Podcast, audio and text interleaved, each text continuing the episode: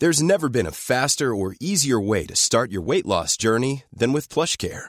PlushCare accepts most insurance plans and gives you online access to board-certified physicians who can prescribe FDA-approved weight loss medications like Wegovy and Zepbound for those who qualify. Take charge of your health and speak with a board-certified physician about a weight loss plan that's right for you.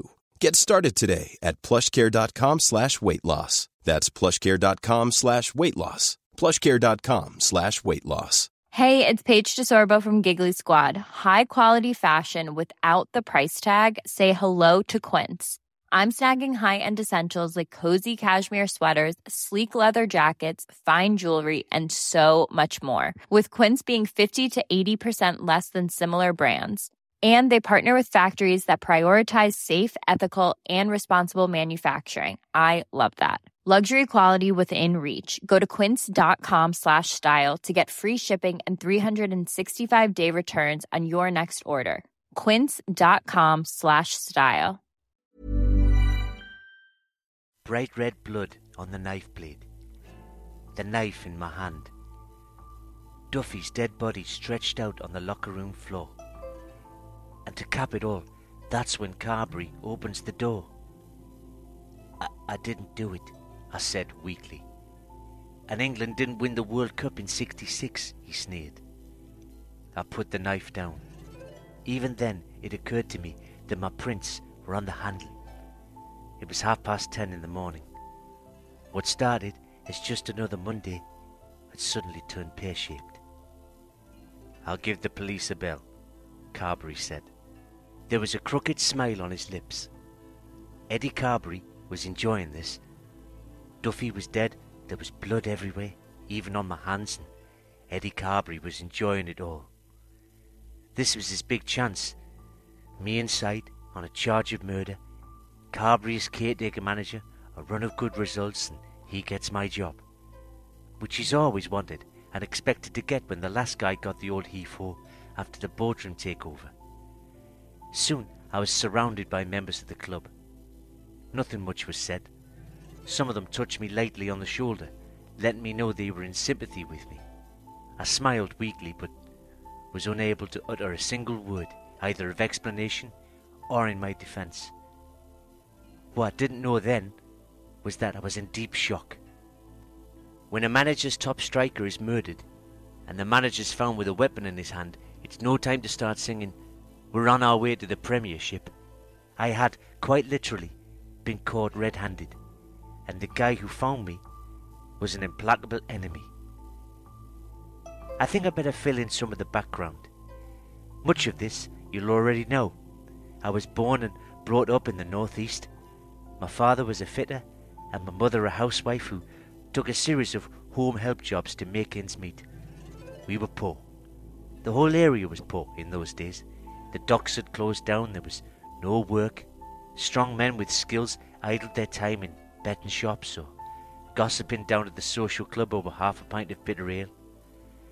With kids to care for and hard times for everybody, my parents didn't have much to offer us. I'm not complaining.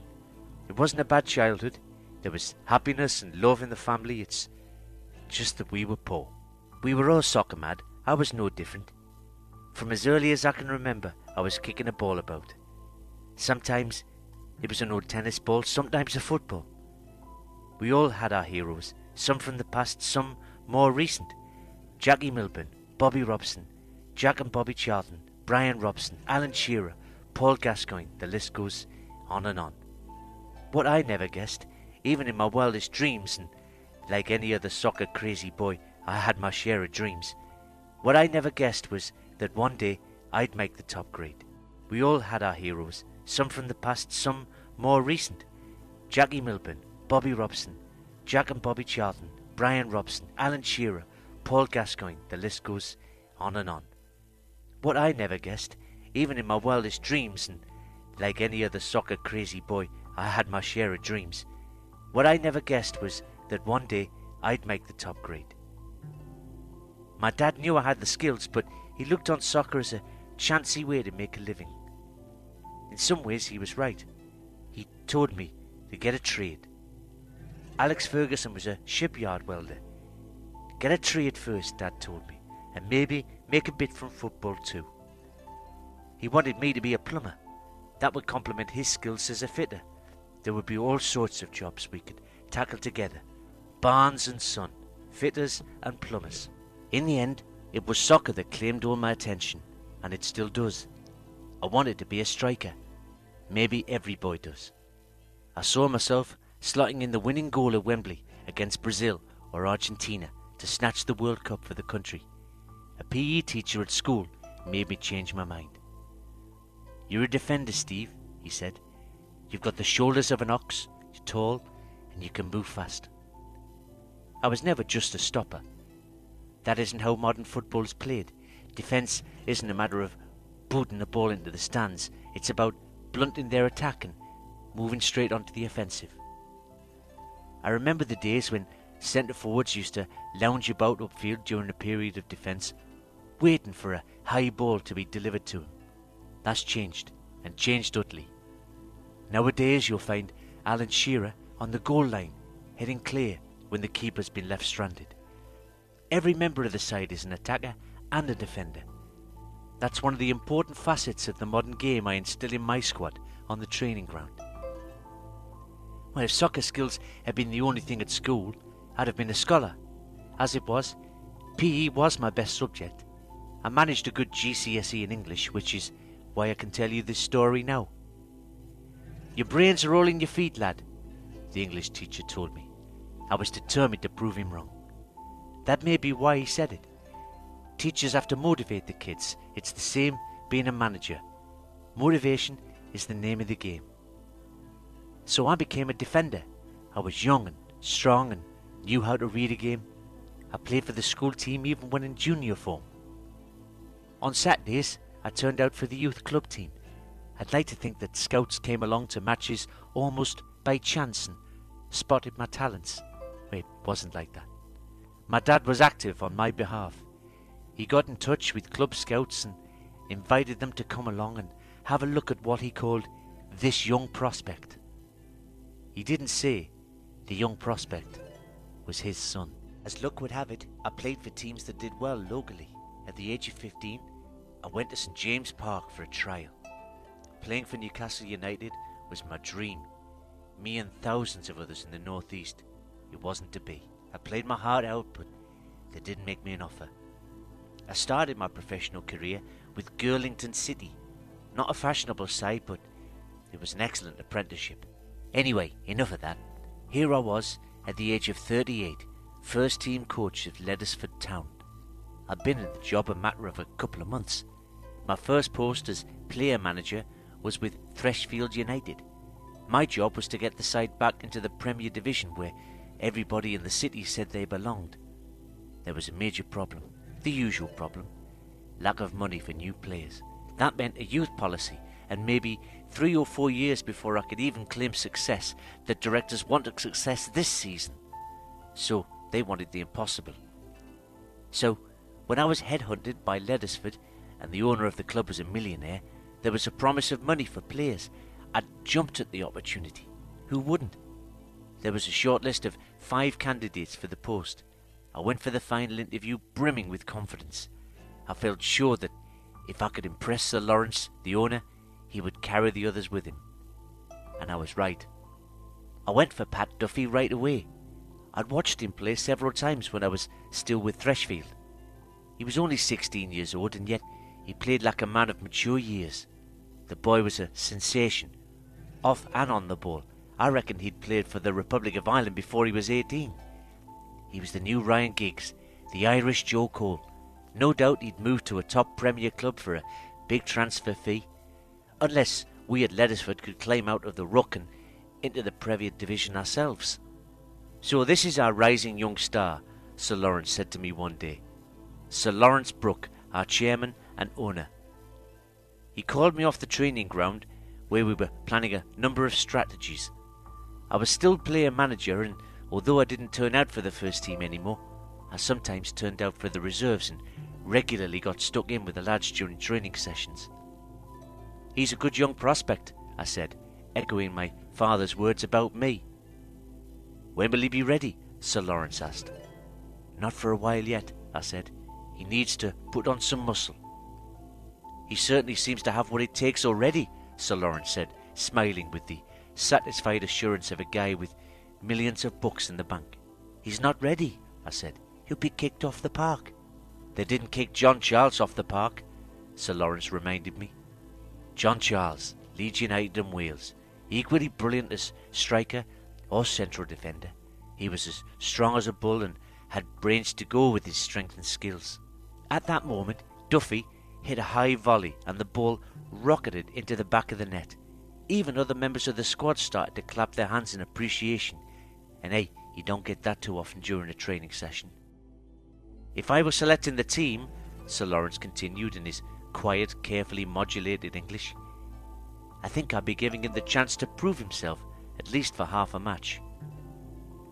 I heard his words and got his message. In his own subtle way, the chairman was telling me about team selection. Well, I listened to advice. Only a fool ignores good advice. I listened to those who were at Leddersford before me and know the squad better than I do. People like Eddie Carberry. And I talked to the team skipper, Martin Thornton, who's as dependable in defence as the Rock of Gibraltar. I even listened to Sir Lawrence Brooke. After all, he's an astute guy, university educated, respected in the business world. He knows about economics, finance, government policies, but, you know, he doesn't understand soccer in the way players and managers understand the game. So, while I'm prepared to listen to advice from all quarters, I still think the best advice comes from hardened professionals. And even when I've heard the advice, I'm the one to make the final decisions. In that respect, it is lonely being a manager. I bought Pat Duffy for a song. He had an agent, his uncle, and he could see that Duffy was a serious prospect, but young Duffy didn't have the track record for the agent to hold out for a very large sum. I couldn't lose. I bought the lad for a song. He would help us in various ways in our push for promotion. I was realistic. It would take at least a couple of years. Success is rarely purchased overnight. And if we didn't make it into the top flight after a couple of seasons, I could always sell the young player for a big profit. That should please Sir Lawrence Brooke and the accountants. Soccer has always been a business, of course, but now it's very big business, and owners, accountants, and Shareholders like to see healthy profits. In fact, they insist on profits, and if these are not forthcoming, someone bites the dust. That someone is usually the manager. Think of the players you know who never made it in management. The list is longer than your arm. The weekend had been quiet. We didn't have a game on the Saturday. It was a Friday evening fixture at home, and we won. It had been a scrappy game and a single goal decided it. What worried me was the fact that our regular striker, Jimmy Lawson, had missed three sitters and a penalty kick. In the short time I'd been with the club, he proved that he wasn't in the top class. I needed to look for a better striker. On his day, Jimmy Lawson was good enough for a team in the lower divisions, but he was unreliable in terms of his form. I know full well that a forward can't convert every chance. But that isn't the nature of the game or even of life itself. But consistency is a quality that a good player needs, and Lawson lacked it. I was quickly to learn the reason why. I needed to look for a better striker. On his day, Jimmy Lawson was good enough for a team in the lower divisions, but he was unreliable in terms of his form. I know full well that a forward can't convert every chance, that isn't the nature of the game or even of life itself, but consistency is a quality that a good player needs, and Lawson lacked it. I was quickly to learn the reason why. I tried to lie in an extra hour Saturday morning. I woke at the usual time of seven o'clock and tried to get back to sleep, but failed. So I went to the gym, did a bit of work with the small weights, stretched a lot, went on the rowing machine, and altogether spent a pleasant hour exercising. A good shower, shave, dressed in casual gear, and I was ready for a relaxing weekend. Oh, did I say relaxing? My wife insisted we go shopping. She wanted to go to the Trafford Centre. I tried to dissuade her. My face is too well known, both from the days when I played with Mulcaster United and now as the bright hope of Sir Lawrence Brooke and everyone at Leddersford. Complete strangers approach me and talk as if they've known me all my life. I always try to be polite.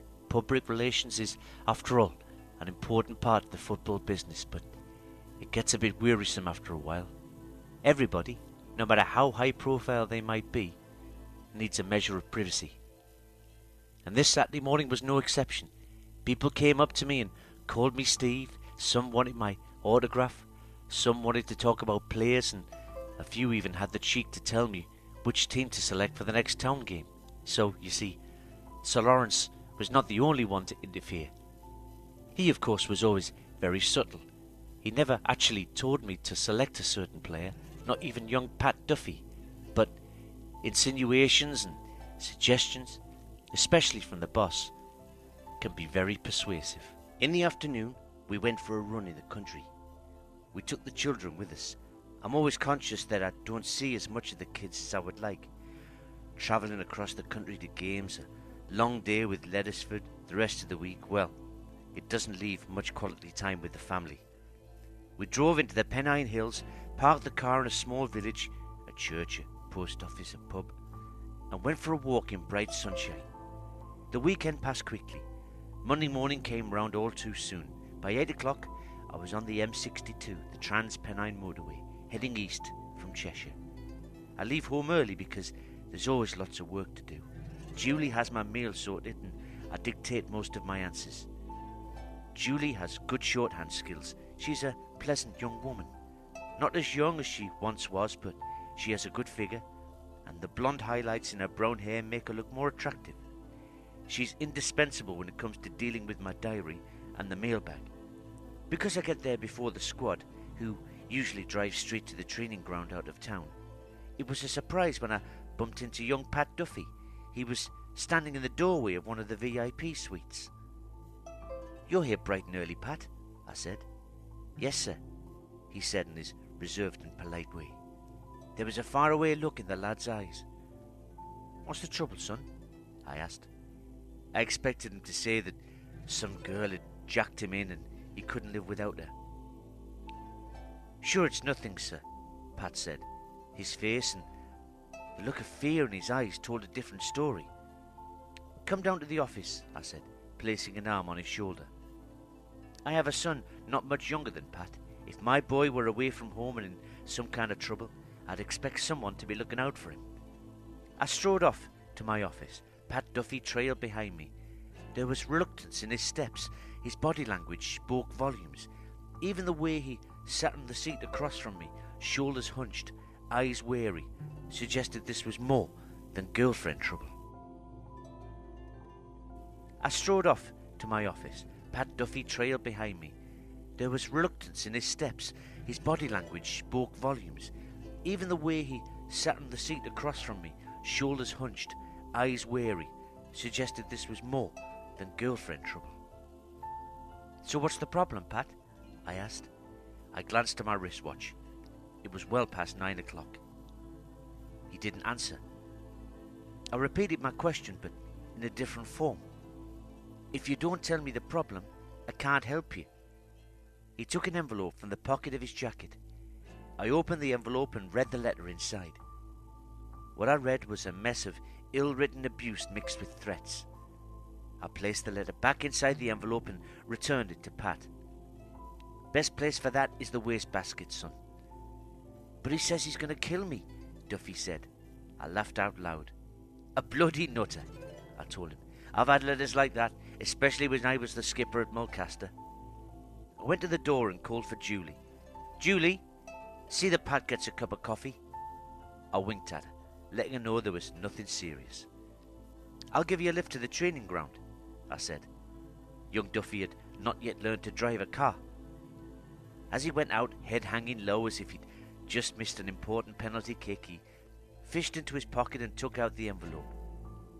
You keep the letter, sir, he said in his soft brogue.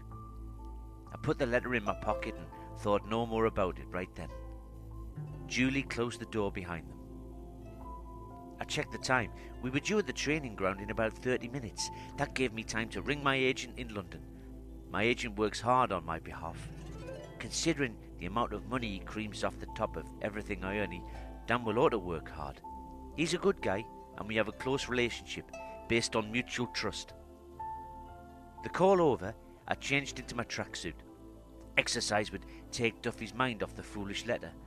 For some reason, I did not throw the letter in the waste bin where it belonged, but kept it in the pocket of my suit. I attached no importance to the letter. Like I said, it was from a nutter, some sick loner with nothing better to do than make idle threats. Exercise would take Duffy's mind off the foolish letter. For some reason, I did not throw the letter in the waste bin where it belonged, but kept it in the pocket of my suit. I attached no importance to the letter. Like I said, it was from a nutter, some sick loner with nothing better to do than make idle threats. The training ground is five miles from the ground.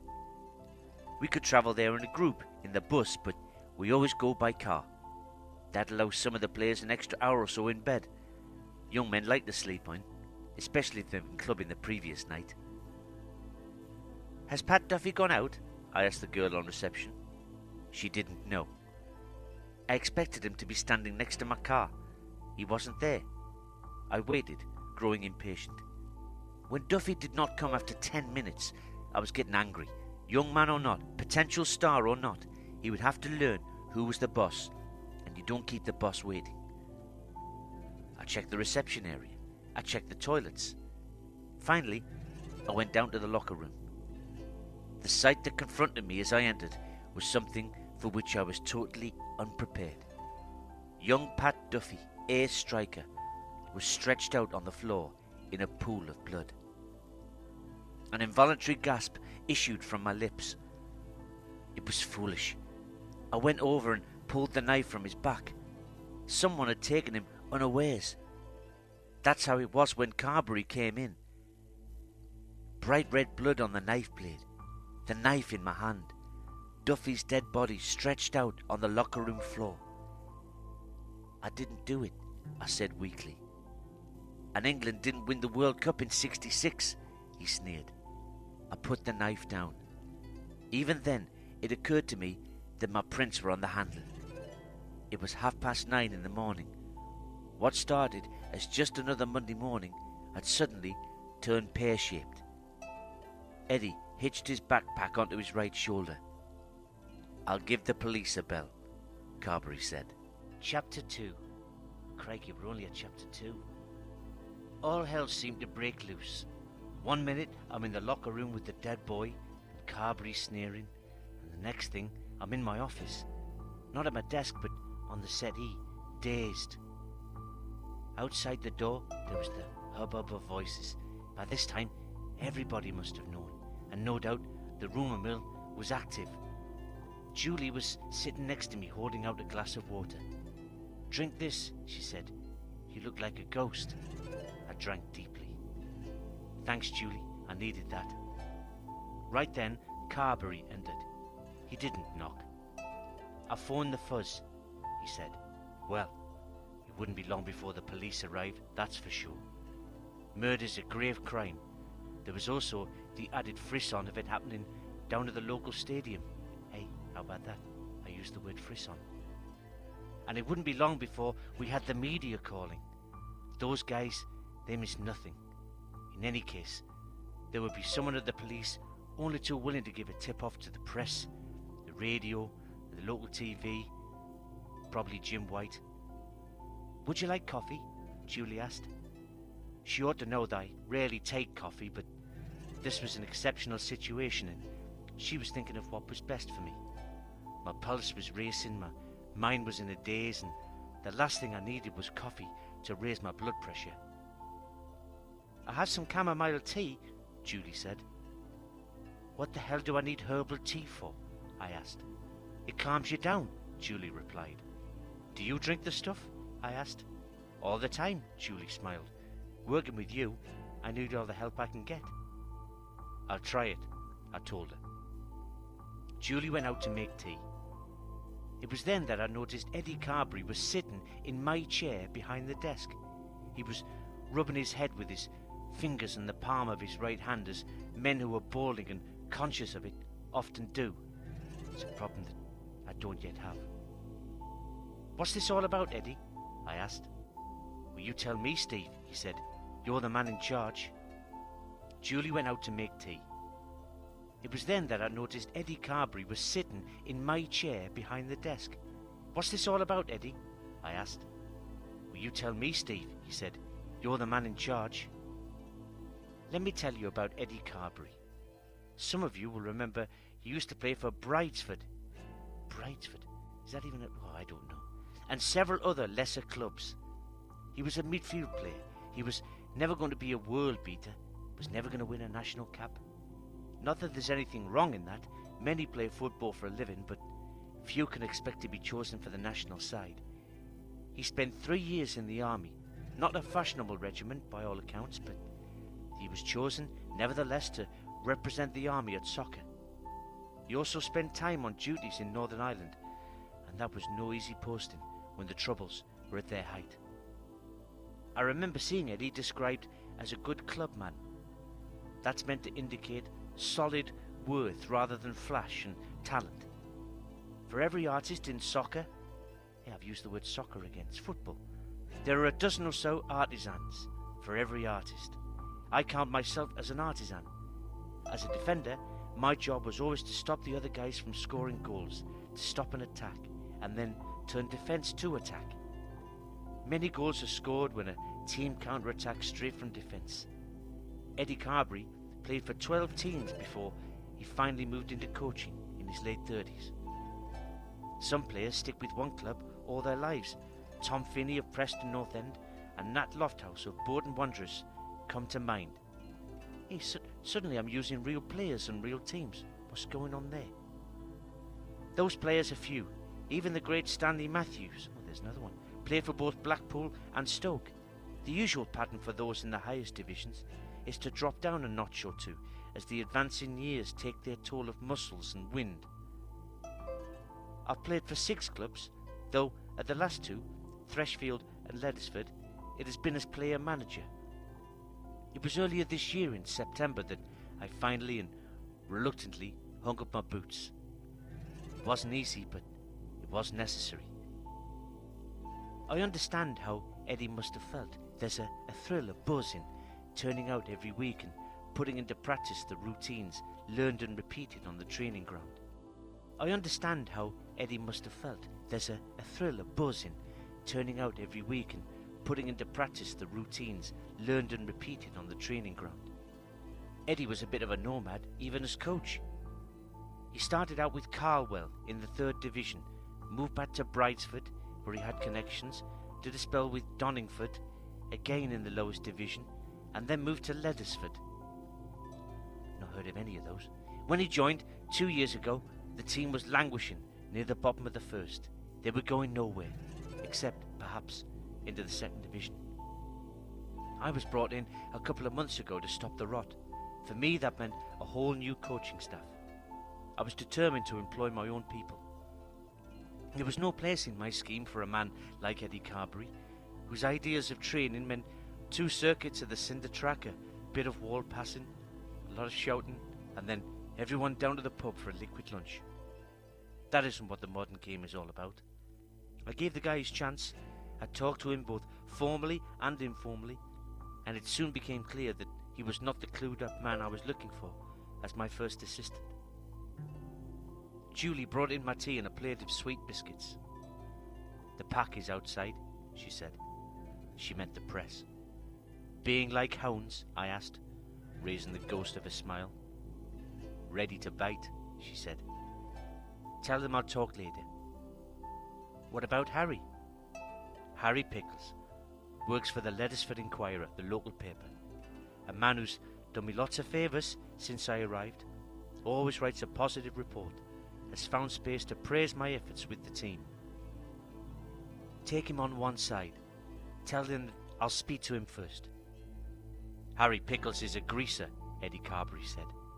Harry Pickles is essential to our local support, I replied. He's not only loyal to the club, he's been loyal this part of 20 years. He's a true supporter. Would be, even if he weren't writing for the local newspaper.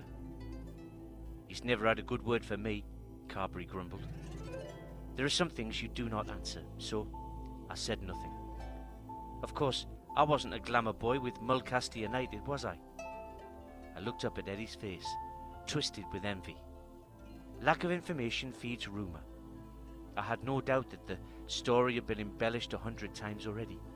Some member of the ancillary staff was probably swearing on oath that he'd not only seen me with the knife in my hand, but had actually seen me deliver the fatal blow, and phoning the guys on the national newspapers or even local TV, or sending Jim White into a frenzy, saying, Twitcher's gone into an absolute meltdown here, Natalie. I walked round the desk. Do you mind, Eddie? He pretended not to understand. What was that, Steve? I'd like to sit in my chair. Oh, yes, of course. He stood up. Your chair. I believe I'm paid to be coach of the first team, Eddie. The last thing I wanted was an argument. I had enough to concern me without seeking further trouble. How long can it last, though? I beg your pardon, I said. With all this, he said. I'm sure it'll be sorted out, Eddie. I sighed. The guy was working on my nerves, and at the very time I needed to be calm. After all, law would be arriving soon, and they would have a battery of questions. Sorted out? Eddie sounded incredulous. You say that when you were caught with a murder weapon in your hands. What the hell are you saying, Eddie? Now it was my turn to be surprised. I'll have to tell the truth, Steve, to the police. What is the truth, Eddie? I asked, and I admit that now it was my turn to sneer. What is the truth? There was a knock on the door. I turned, expecting to see Julie ushering in Harry Pickles. In fact, she showed in two guys, although they were in plain clothes, it was clear that they were police officers. The first one flashed a warrant card. Detective Chief Inspector Shannon, he said. He closed the warrant card without giving me a chance to examine it. Please sit down, gentlemen. Julie offered to take their coats, but they declined. Anything to drink? I asked. Both said they'd take coffee. Two coffees, Julie, I said, and more chamomile tea. I heard Eddie Carberry snort involuntarily. I hadn't asked him what he would take to drink. The seat in front of my desk is a long, low settee, modern in design but very comfortable. It's long enough to take four or five people comfortably. The two detectives sat down. Eddie did the same. Perhaps you'd better wait outside, I suggested, in a low voice. This was not the place for confrontation. Eddie Carberry, the second officer said. Eddie nodded. Detective Sergeant Widdowson. The two men shook hands. Carberry sat back, arms folded, a self satisfied smirk on his lips. I sat down feeling deflated. I was no longer master in my own office. The senior officer spoke. I think maybe Steve's right, he said. I'm accustomed to complete strangers referring to me by my first name. It's the price we sports people pay for a certain amount of fame. It doesn't last long, fame, that is, except for the very few. Right? Carberry asked. That you should wait outside, Shannon replied. But I was there, Eddie Carberry said. There? When the murder happened? Was it murder, sir? Shannon asked in a low, probing voice. Duffy had a knife in his back.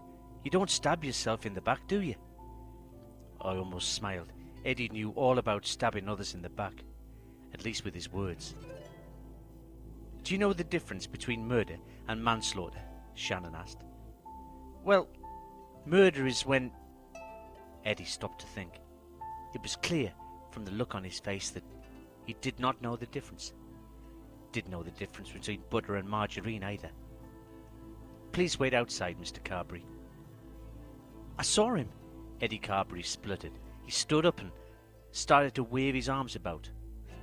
Saw him? Sergeant Widdowson said. Now it was his turn to probe. Bending over poor young Duffy, Eddie said, and the murder weapon in his hand. That's very important, Widdowson said gravely. Eddie Carberry smirked again. You're clearly an important witness, Widdowson continued. So be sure not to leave the premises, Chief Inspector Shannon warned him, as he too stood up and led Carberry by the arm to the door. Julie came in with two coffees, my cup of tea. Don't forget I like chamomile now, it's beautiful. And more biscuits. Right, I said. Where shall we begin? Well, the beginning's usually the best place, Shannon replied. He didn't look at me directly. He examined a biscuit as if for incriminating evidence before finally deciding to bite off a small piece. I found him in the locker room, I said. With a knife in his back? Just as Eddie told you. Did you place the knife in his back? Shannon asked. Be serious, I said, and I smiled broadly, though it was a smile born of embarrassment rather than of having said something comical. I am being very serious, Steve, Shannon said. Murder is a very serious matter. I nodded. I too was coming to understand the seriousness of my position. Who was the murdered boy? Was it Pat Duffy, your new centre forward? Yes, it was, I said. Let me take you to the locker room. Not yet, Shannon said. We don't want people going in there and messing with the evidence, I said. We've sealed off the area, Sergeant Widdowson told me. Have you seen the body? I asked. Yes, we have, Shannon replied. And what was your conclusion? I asked. That the young man was certainly dead. The pathologist will be able to tell us the time of death, Sergeant Widdowson said. I can tell you when Pat Duffy died, I said loudly, to within ten minutes at least. I think I should warn you, Chief Inspector Shannon said gravely, that you are not obliged to say anything. And we're not charging you with anything either, Shannon added. He coughed. Hopefully that wasn't COVID 19.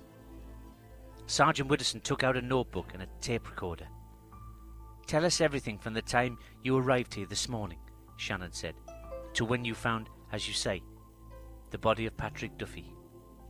Hang on, wasn't he in Dallas? Keep to the facts. Take your time. You suspect me of killing young Duffy, don't you? I said. Just the facts. Keep to the facts, Widdowson said. Why the hell should I want to kill Duffy? I asked angrily. Why should anyone want to kill him? That is something we have to establish, Mr. Barnes, Shannon said. His words sent a shiver down my spine. It was the formality of my surname now. I exhaled breath. Well, you have to, don't you? Suddenly, breathing did not come easily. Okay, the beginning.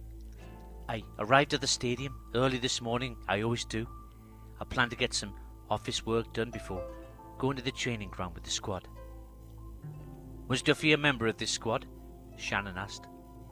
Very important, I said, especially today. We were going to work on strategies to get the ball swiftly out of defence up to the front runners. Duffy is a striker, a, front runner. Carry on, please, Shannon said politely. I didn't have time to continue. At that very moment, the door burst open. No knocking, no introductions. The intruder was very angry. What the hell is going on here? he shouted. What's happening, Steve? Has everyone gone stark staring mad? I stood up. Shannon and Widdowson did the same.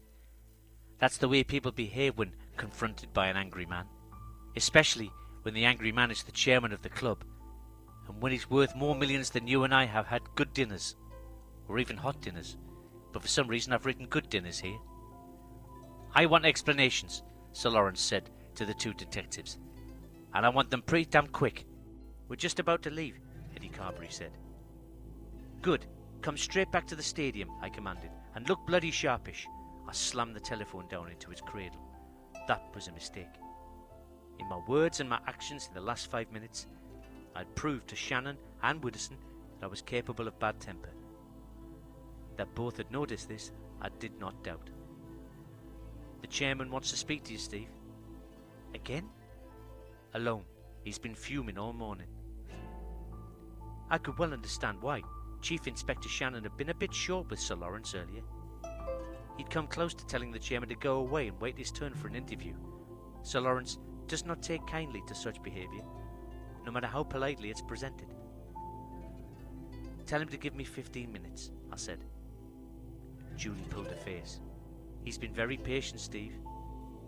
Yes, and so have Harry Pickles and the boys and girls from the Fourth Estate. The Fourth what? The press, I smiled. That was something I learned at school. Which school did you attend? Shannon asked, ever inquisitive. A comprehensive in Newcastle, I told him. Do you want to know my final results? He shook his head and almost smiled.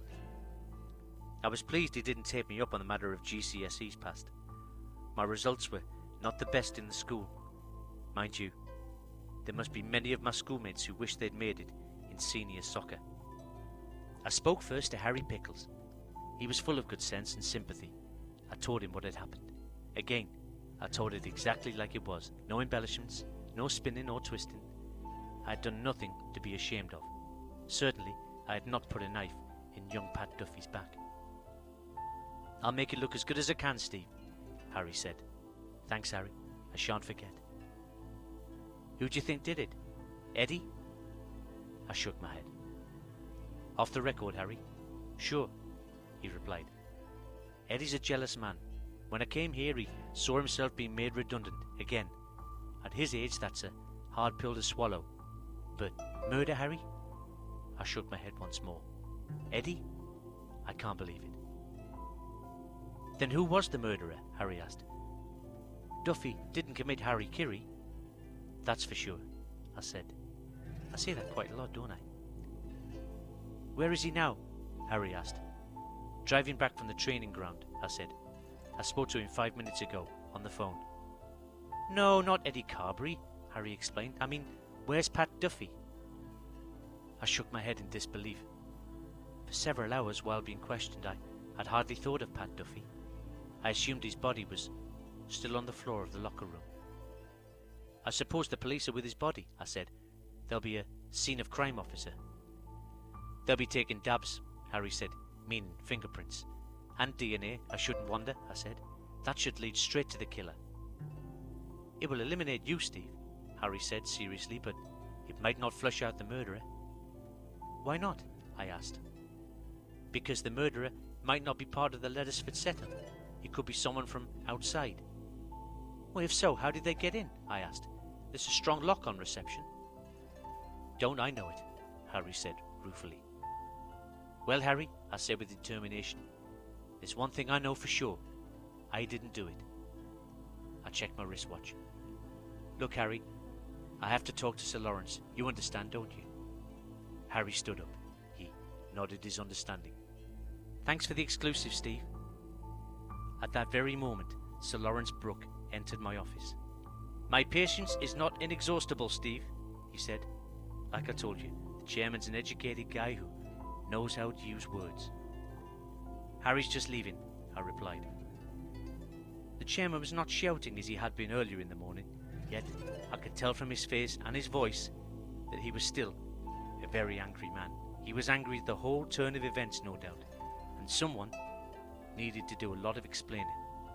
That someone was me. In my words and my actions in the last five minutes, I'd proved to Shannon and Widdowson that I was capable of bad temper. That both had noticed this, I did not doubt. The chairman wants to speak to you, Steve. Again? Alone. He's been fuming all morning.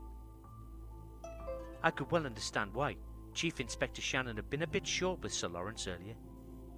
He'd come close to telling the chairman to go away and wait his turn for an interview. Sir Lawrence does not take kindly to such behaviour, no matter how politely it's presented. Tell him to give me fifteen minutes, I said. Julie pulled her face. He's been very patient, Steve. Yes, and so have Harry Pickles and the boys and girls from the Fourth Estate. The Fourth what? The press, I smiled. That was something I learned at school. Which school did you attend? Shannon asked, ever inquisitive. A comprehensive in Newcastle, I told him. Do you want to know my final results? He shook his head and almost smiled. I was pleased he didn't take me up on the matter of GCSEs passed. My results were not the best in the school. Mind you, there must be many of my schoolmates who wish they'd made it in senior soccer. I spoke first to Harry Pickles. He was full of good sense and sympathy. I told him what had happened. Again, I told it exactly like it was. No embellishments, no spinning or twisting. I had done nothing to be ashamed of. Certainly, I had not put a knife in young Pat Duffy's back. I'll make it look as good as I can, Steve, Harry said. Thanks, Harry. I shan't forget. Who do you think did it? Eddie? I shook my head. Off the record, Harry. Sure, he replied. Eddie's a jealous man. When I came here, he saw himself being made redundant again. At his age, that's a hard pill to swallow. But murder, Harry? I shook my head once more. Eddie? I can't believe it. Then who was the murderer? Harry asked. Duffy didn't commit Harry Kiri. That's for sure, I said. I say that quite a lot, don't I? Where is he now? Harry asked. Driving back from the training ground, I said. I spoke to him five minutes ago, on the phone. No, not Eddie Carberry, Harry explained. I mean, where's Pat Duffy? I shook my head in disbelief. For several hours while being questioned, I had hardly thought of Pat Duffy. I assumed his body was still on the floor of the locker room. I suppose the police are with his body, I said. There'll be a scene of crime officer. They'll be taking dabs, Harry said, meaning fingerprints. And DNA, I shouldn't wonder, I said. That should lead straight to the killer. It will eliminate you, Steve, Harry said seriously, but it might not flush out the murderer. Why not? I asked. Because the murderer might not be part of the Leddersford setup. It could be someone from outside. Well, if so, how did they get in? I asked. There's a strong lock on reception. Don't I know it? Harry said ruefully. Well, Harry, I said with determination, there's one thing I know for sure. I didn't do it. I checked my wristwatch. Look, Harry, I have to talk to Sir Lawrence. You understand, don't you? Harry stood up. He nodded his understanding. Thanks for the exclusive, Steve. At that very moment, Sir Lawrence Brooke entered my office. My patience is not inexhaustible, Steve, he said. Like I told you, the chairman's an educated guy who knows how to use words. Harry's just leaving, I replied. The chairman was not shouting as he had been earlier in the morning, yet I could tell from his face and his voice that he was still a very angry man. He was angry at the whole turn of events, no doubt, and someone needed to do a lot of explaining. That someone was me. Chapter 4 No day has ever gone faster. Time is a strange thing. You sit through an exciting film or play a good game, and 90 minutes pass as if there were five. On other occasions, you think you've been bored out of your mind for an hour, and when you check the time, only five minutes have elapsed. Hmm. Birmingham fans will certainly empathise with that. That day, looking back on it, seems a confused jumble. My abiding memories of crowds, questions, confusion, nothing achieved. I was with the chairman when the first editions of the Leddersford Inquirer were brought in. We were front page news. True to his word, Harry Pickles did his very best to make me and the club appear in a good light.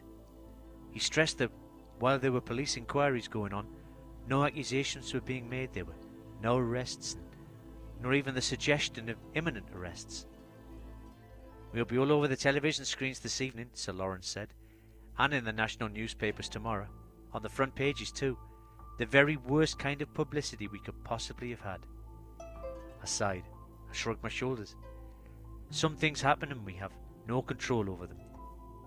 Whoever had wanted to harm Pat Duffy enough to kill him was also doing serious damage to the club. This kind of thing, Sir Lawrence continued, is going to take years to repair. We've nothing to feel guilty about, I said. What happens if the murderer, I assume it was murder, what happens if he's an employee of the club? Well, it certainly looks that way, I told him. Our security is tight. And so it should be, Sir Lawrence said.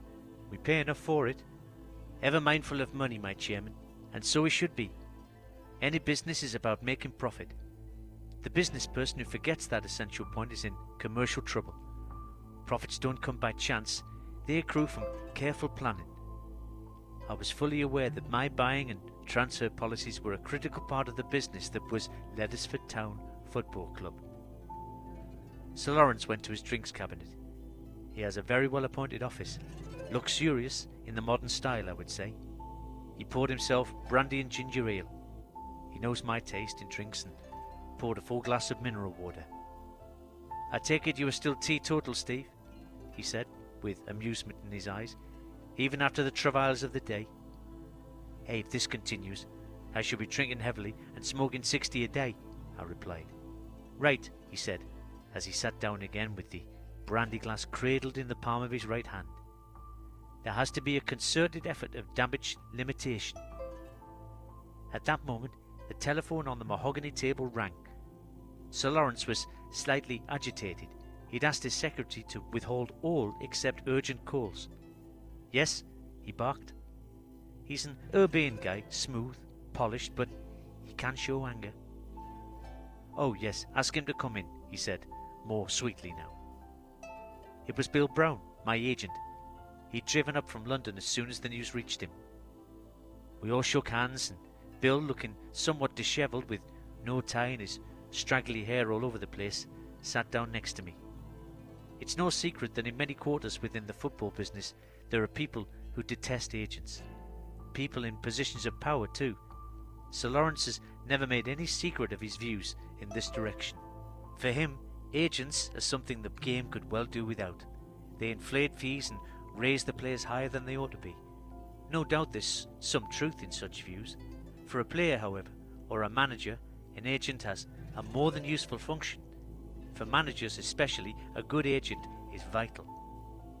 Management is a stressful occupation and often short lived. In the modern game, there's little, if any, tolerance of failure. Sure, there are exceptions to the rule. When Sunderland went down from the Premier Division, the club stuck with Peter Reid and he triumphantly delivered the goods within a year.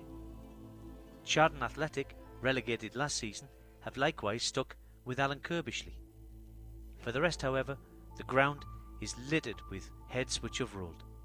Many managers, or coaches as we now say, know more about a P45 than they do any other piece of paper.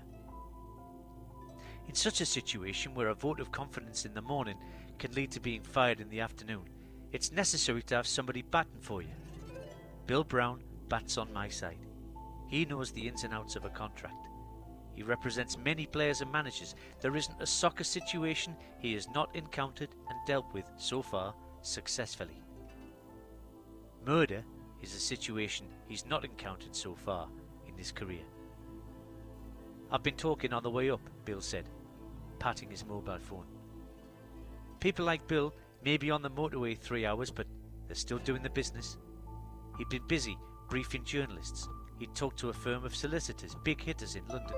His contacts within radio and television had been informed. In all these contacts, Bill had been stressing that I was completely innocent, that I was caught up in a situation not of my own making, and that it was business as usual in terms of planning for good results. In all these contacts, Bill had been stressing that I was completely innocent, that I was caught up in a situation not of my own making, and that business as usual in terms of planning for good results, not least the weekend game against Fulton, was the order of the day at the town ground. All this was explained in detail to Sir Lawrence. The chairman nodded his satisfaction. I've asked a member of the agency to prepare a statement for Steve, Bill said to Sir Lawrence. It should have been faxed through by now. He can read it to the press and the TV and radio people. Should I take questions afterwards? I asked. I think you ought to, Sir Lawrence said.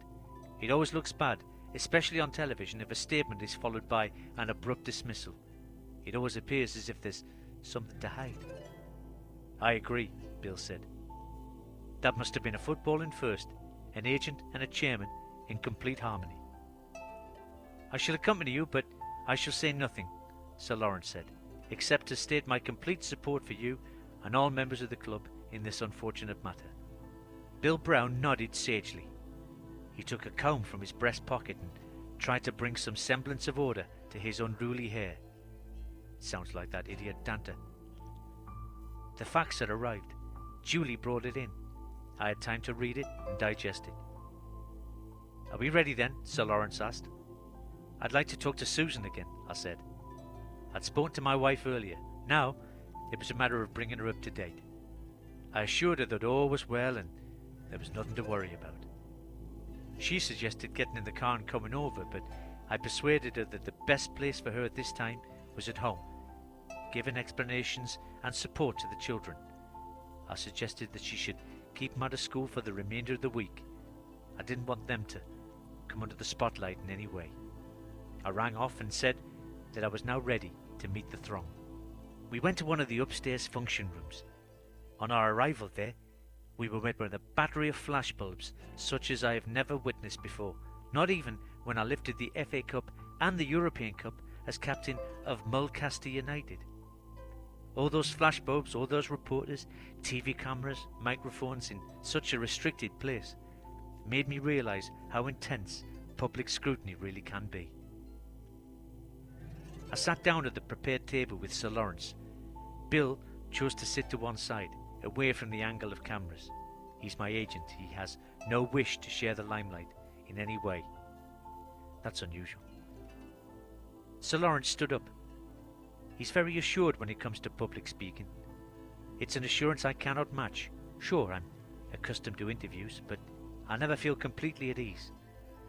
The commonly asked questions I can deal with, yet always in my mind this fear of the one that I cannot properly cope with, the one that would trip me up, make me express something indiscreet. And you can be sure that this will be the very remark that follows me like a zany for the rest of my career. Take a different and yet similar example from television. Many people have forgotten the triumphs of Brian Clough with Derby County and with Nottingham Forest. Hey, I wrote it properly that time, I didn't put knots. Well, there you go. And more still cannot remember him as a player, but most people have a memory from TV of Brian hitting out at spectators who invaded the pitch.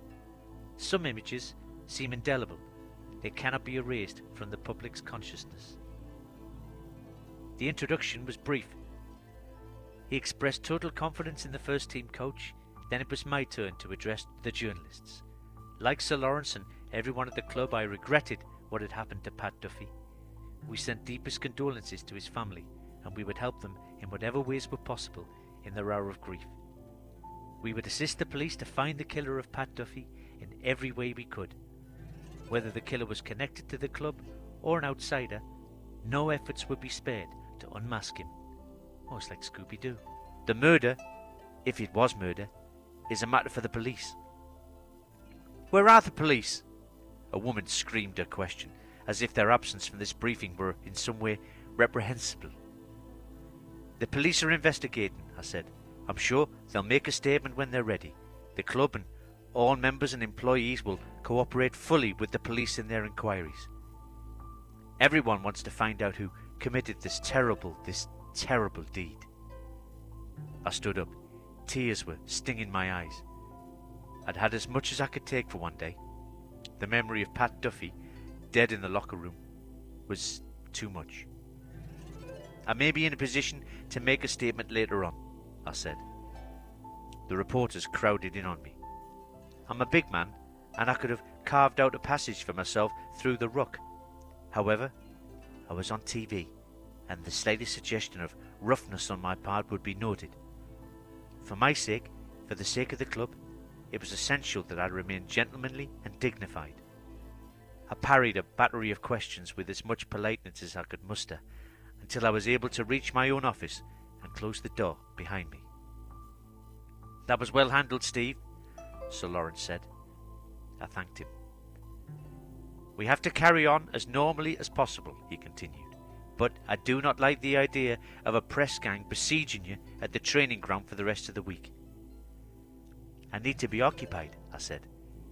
Physical activity is essential at a time like this. You could slip away for a few days' holiday, Bill suggested. That might seem heartless, young Duffy being dead. That decision I shall leave to you, Sir Lawrence said, quietly, in his usual well modulated voice. I have every confidence in you, Steve. He paused. I shall be in my office. I suspect that this is going to be a very long week, a very long week indeed. Until the murderer is found, I said. Sir Lawrence nodded politely to Bill and left the office. I called Julian. Is someone getting shot at the press? I asked her. The security people are getting them outside right now, she said. Is there anything you need? Two cups of chamomile tea, I said, raising a ghost of a smile for the first time since finding Pat Duffy's body. I'd have thought two large cans would be more in order, Bill said, but he did not question my choice any further. The two of us sat together, drinking our tea, no milk, no sugar, and chewing the fat. I threw a lot of questions at Bill, and he always came up with sensible answers.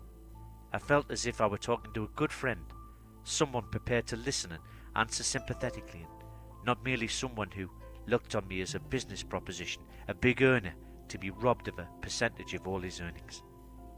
Some agents may be crooks, others may be sharper than is good for them, but with Bill Brown, I had no complaints, still less at the close of what had been a hectic Monday.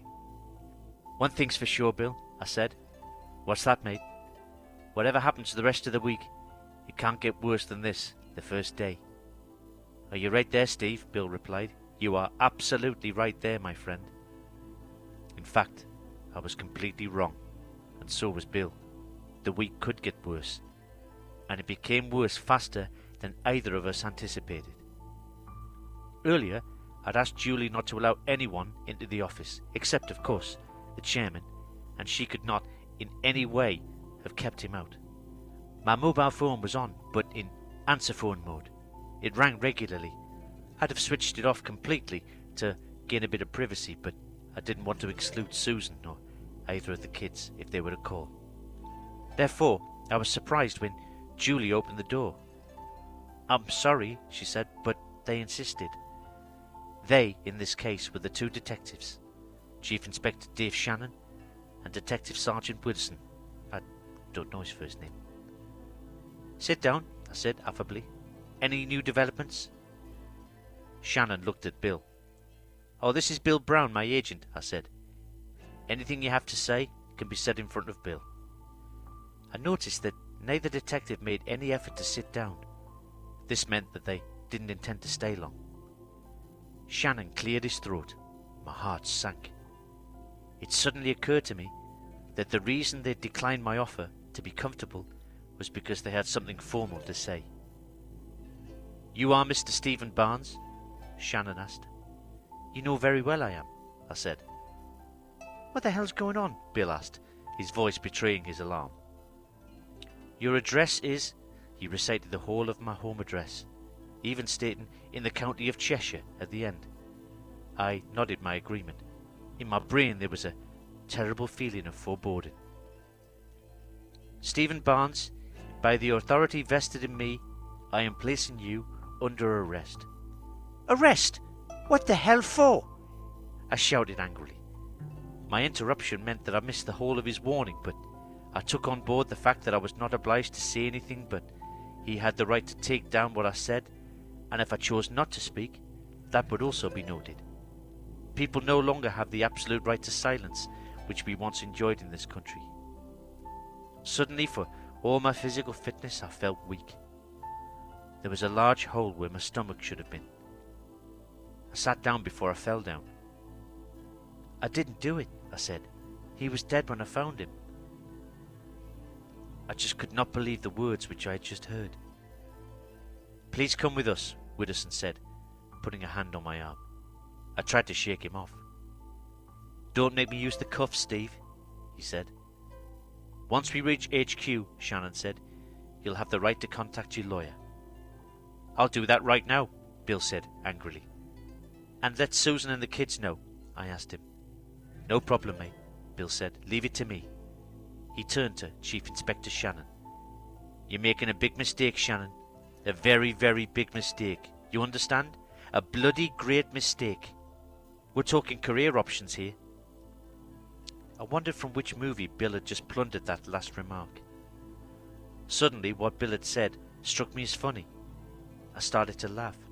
It must have been the tension, for in truth, the situation was not funny. Not funny at all. Chapter 5 It took me 24 hours to get out of custody. 24 hours wasted. And I was only out on bail. I had to appear before a magistrate. The magistrate made it very clear that bail in a murder inquiry was most unusual, but as I had made certain sureties, paid an immense amount in bail, surrendered my passport, made promises to be of good behaviour, etc. He was going to set me free. My solicitor, who'd flown up from London to Leeds Bradford Airport, spoke on my behalf. All I had to do was be polite and look honest. That's no problem.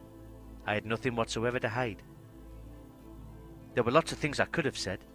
In particular, I believe that Chief Inspector Shannon had been hasty in making an arrest. Once this was all over, and I was confident it would soon be over and done with, and my name cleared, I might consider taking out a case against the police. We left the court in a taxi.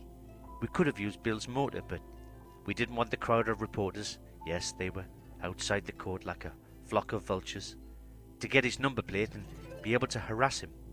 It was now late in the afternoon of Tuesday, two days away from the squad.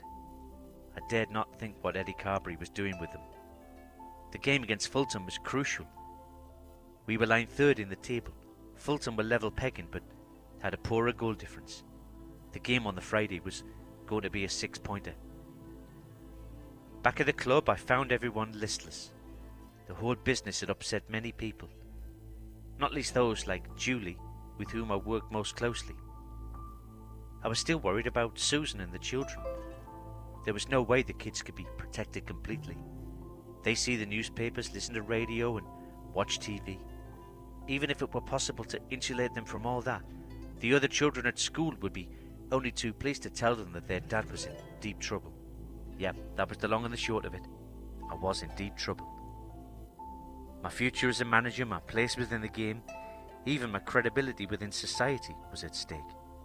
Football has been very good to me, and I am grateful. But I'm also sensible enough to understand that if I went down for murder, all my sources of income, the sponsorships, the media jobs, and my house, would be worth nothing. Most of all, though, I feared what this was doing to my family. At times like this, the ancient loyalties and responsibilities loom large, and nothing carried a bigger emotional impact than a man's loyalty to his family. I asked for time to be alone with Bill Brown, but first I needed to speak to Julie. She assured me that flowers had been sent to Pat Duffy's parents in Ireland. The grieving couple had been told of my own grief, and they had accepted condolences. Sir Lawrence was playing golf. Wasn't sure where, and I wasn't sure where members of the playing staff were. I had no wish to meet Eddie Carberry, so Bill and I went to the office. We needed to rest, but we also had to discuss how best to get through the week. You're innocent, Bill said. Do you doubt it? I asked sharply. Easy, Steve. Sorry, this thing's getting to me, I apologized. You're going to be found not guilty. No way will you go down. Tell that to Shannon. My fingerprints were on the knife. DNA was sorted, Bill said. If there's anything they can use for analysis. I didn't exactly draw saliva over Pat's body, and my blood wasn't mixed with his. Exactly. It'll fail for lack of credible evidence. So, I'm found to be innocent, I said, but this will follow me all my life. That's something we're going to have to live with, Steve. I like the way he said we. This was one guy who wasn't about to abandon me. You'll always be known as the manager who beat the rap. I want to be known as the guy who led Mulcaster to their first championship in 27 years. I want to be remembered as the man who lifted Leddersford from nowhere and took them into the Premier League. Sure, all that too, Bill said. Your shoulders are broad, Steve. You need all your strength. Remember, everyone's rooting for you. Pressure can build up inside you. I was like a furnace, under great pressure of heat, ready to explode. I closed my eyes. I sighed. My brain was active. All kinds of thoughts crowded in. What I needed was time to sleep. What are your plans, Bill? I'm your agent. My job is to represent you. Right now, you need someone at your shoulder. So you're not planning to return to London tonight? Hell no, Bill said. But what about the baby? Bill and his wife have recently had their first son. She'll understand, Bill smiled. And as for my son, he said that with pride. Well, he's still too young to notice. Then you'll stay the night, I said. I'll let Susan know. Troubled though I was, I couldn't resist teasing him. You set off now, Bill. I'll do some work for an hour, and then I'll be waiting to open the gate for you. Bill rose to the bait. You think I can't beat you? In your car? I asked, compared with my Jag.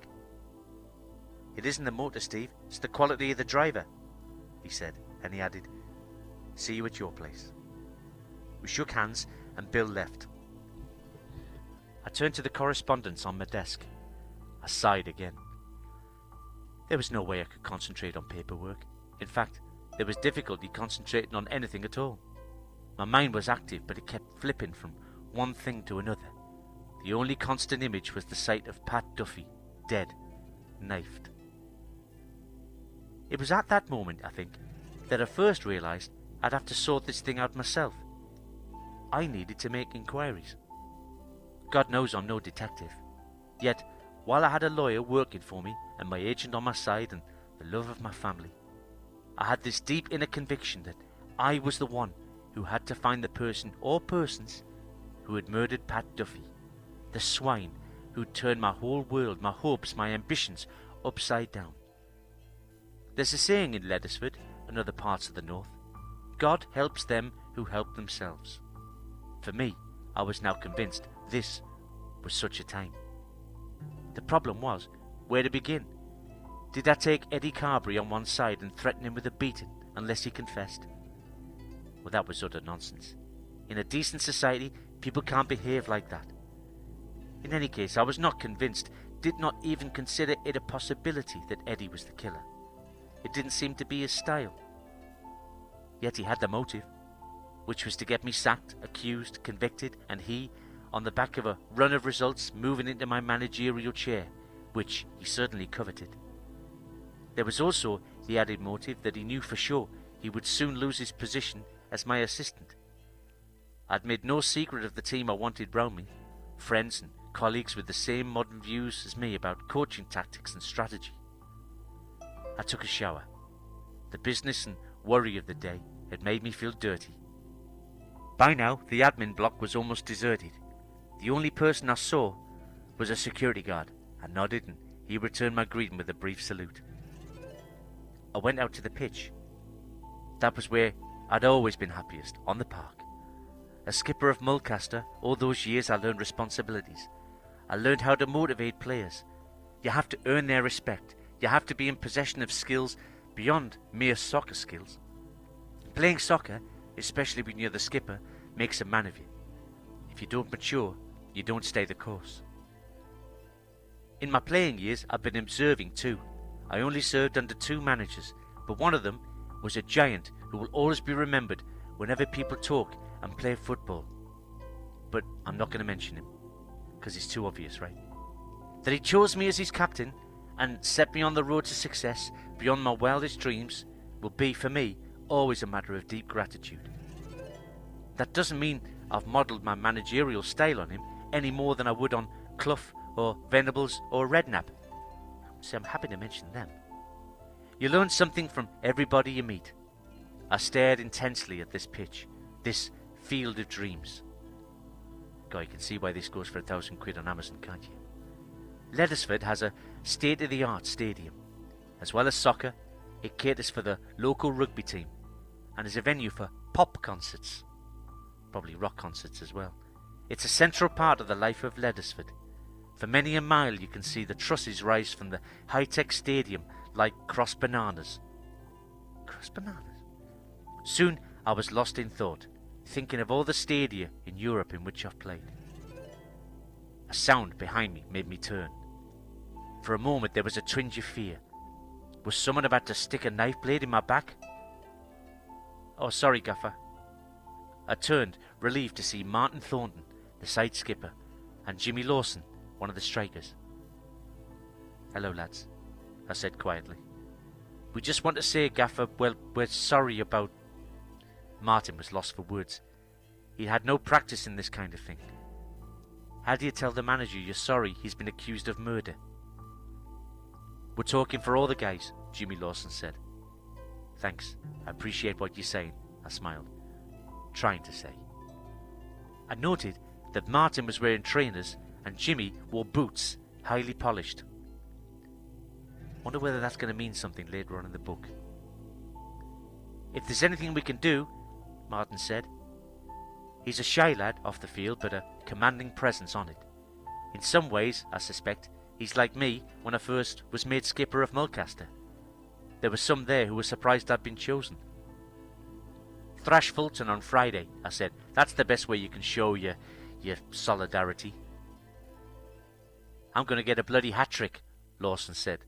And in his voice there was more than support for me, there was a kind of triumph. If you pick, Jim, I cautioned. Oh, I'm on the sheet, Jimmy said cockily. I haven't put it up yet. Eddie has, Martin Thornton said quietly. He's picked a balanced team, Jimmy added. He stared me full in the eye. His cockiness was displayed openly as arrogance. Clearly, Jimmy Lawson had decided I was now a back number, that my managerial days were as good as over. Under Eddie Carberry, he was likely to be assured of a regular place on the team sheet. I'd brought in Pat Duffy, and a youngster with Pat's skills threatened someone like Jimmy Lawson, who was an artisan and never an artist. Thanks for waiting, lads, I told them. Thanks a lot. They turned, Martin with a worried look on his face, but Jimmy with pleasure. Pleasure, no doubt, at my discomfiture. Well, he was wrong. I wasn't defeated yet, nor was I about to be. If my dad had taught me nothing else, he'd impressed on me the need to be straight at all times and never give in to pressure. I walked around the perimeter of the pitch. As I did so, I telephoned my parents. Dad answered. I told him not to worry, to take care of my mother and everything would come out clean in the wash. Dad didn't say a great deal, but he did say that at times like this, a person learned who his true friends really were. He told me to take care and mind my back. It was only a saying, something that he'd said to me a thousand times, but suddenly, given the manner of Pat's death, the phrase was alarmingly apt. Pat Duffy had not watched his back, and he'd been stabbed to death. I switched off the mobile phone. Darkness was falling fast. I was deep in thought, but now I was trying as hard as I could to keep my mind focused. That was far from easy.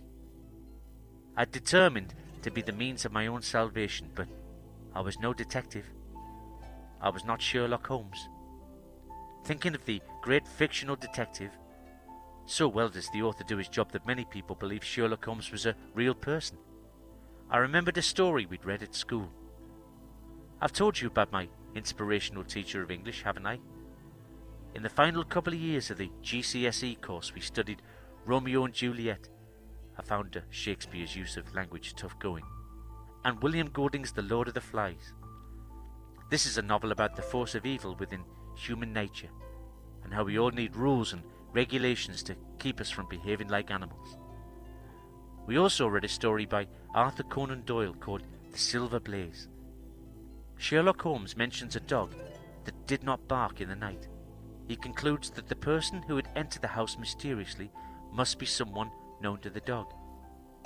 That's it, I said aloud. Pat Duffy probably knew the person who had knifed him. He had trusted that person, turned his back to him or to her. Trusted them not to kill him, that is. There may have been an argument first, but Duffy knew his killer. Unfortunately, he'd not lived to tell me the name of that person. I was assuming that I'd been first to find the body. I strode back to the door. I could see into a number of offices, for in some lights were still blazing. That was something I should mention at our next meeting. We could save on electricity if people switched lights off at the end of the day. In one room, quite alone, was Jimmy Lawson. I was amazed to see him because I'd assumed he would have left the stadium by now. He had his jacket off. He was searching among drawers this office was the one where personal files were kept. I watched in amazement. I could see in, but because of the encroaching darkness, Jimmy could not see outside. He's been very careless. While he didn't expect me to be staring in, I could as easily have been a security man. Jimmy tried to open a steel filing cabinet. It was locked. He tried to force the lock by shaking the cabinet. I half smiled. You don't succeed like that. Jimmy came to the same conclusion. What happened next took me completely by surprise. God knows this had been a day of surprises. He placed his left foot on a chair. He drew up the left trouser leg to reveal two things cowboy boots that reached well over his ankles, and a scabbard or sheath for a knife. He drew out the knife. I shuddered. I could tell it was a knife with a, a sharp end. Jimmy poked about in the cabinet lock with the knife. He seemed determined to get into those files. Probably wanted a sight of his own file. This was the mark of a man made anxious about his future.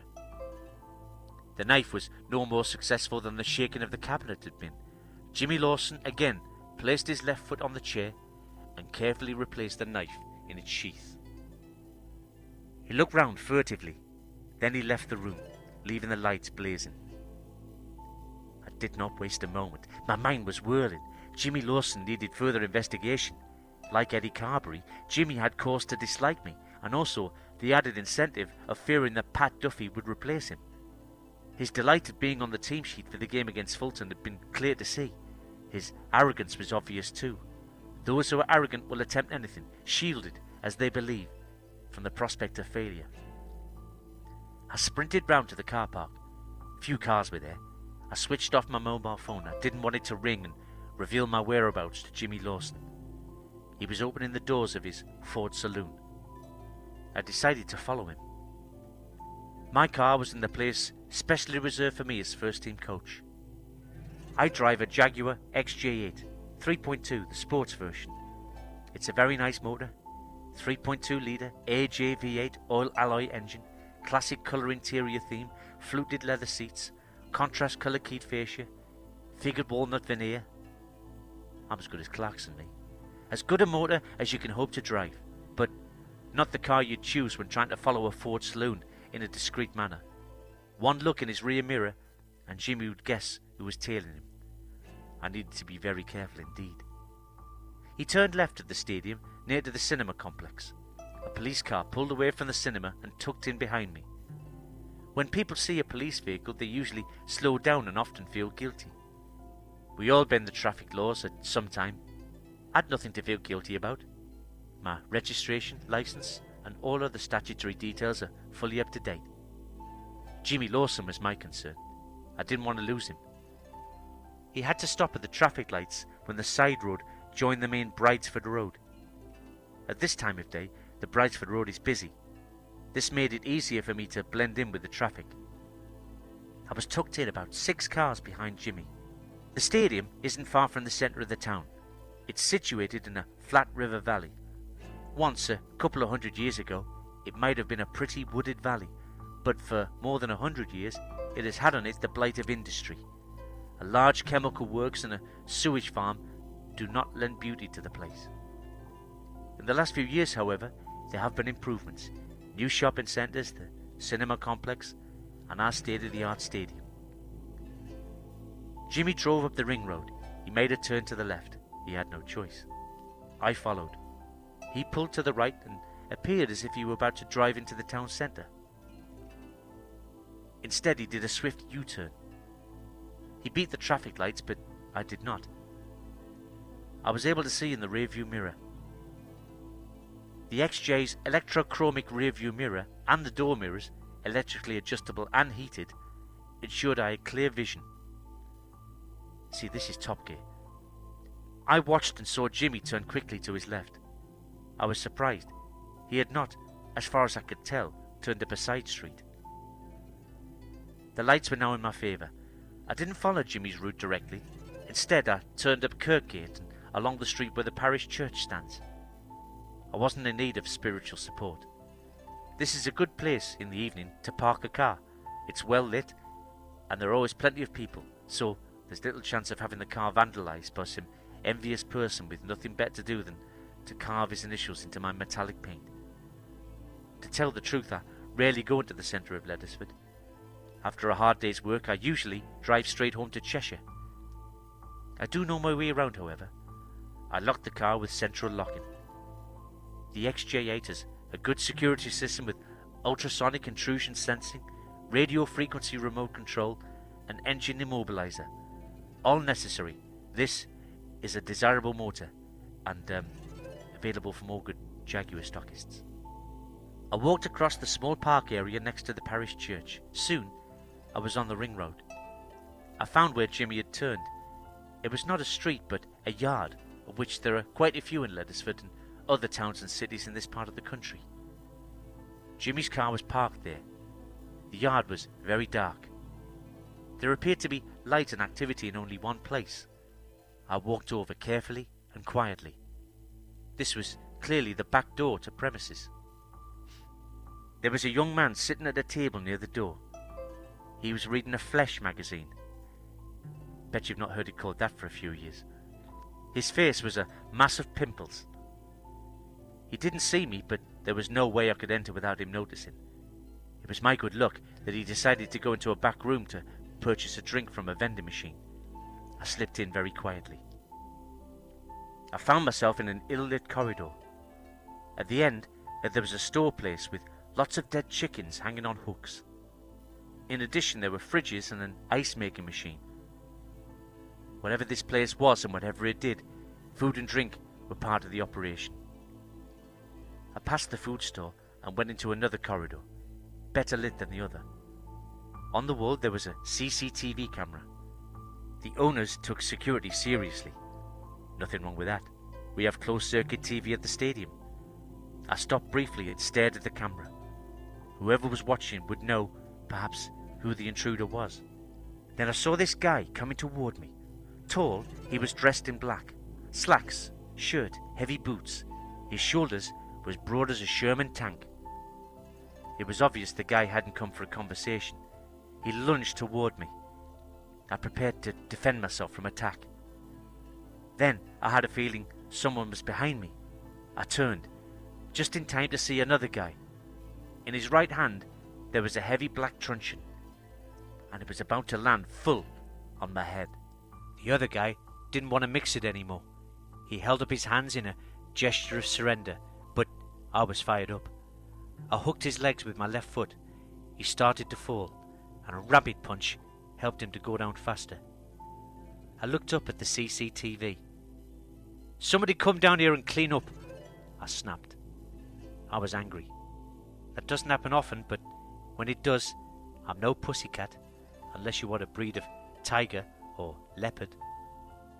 Within a minute, a young guy in a black suit did everyone round here wear black? appeared in the corridor. I. I'm so sorry, the young man gushed. You the manager? I asked. Terry Corsten. I'm the proprietor. Please come to my office, Terry said. He turned to the goons. Mal, the pair of you, clean up here. What kind of place is this? I asked. A nightclub, he replied. What kind of nightclub opens so early? I asked. My dear, we're not open yet. Not in the, uh, normal way. What the hell is that supposed to mean? He was clearly impressed to have the first team coach of the local football club in his office, the man who for many years had been captain of Mulcaster United, just in case you forgot that team. But at the same time, he didn't wish to be too indiscreet. You have a very fit body, he said, evading my question. It was clear from his words, his manner, that Terry Corsten was no ladies' man. So, why the hard men? I asked. That was a serious assault. Gambling, dear, he said. What, illegal gambling, you mean? Serious money. Stacks. We get the big names from Leeds, Mulcaster, even Birmingham. Is my centre forward playing? Jimmy Lawson? he asked archly. He plays roulette, never poker. He has other interests too. Like what? I asked. One doesn't like to say.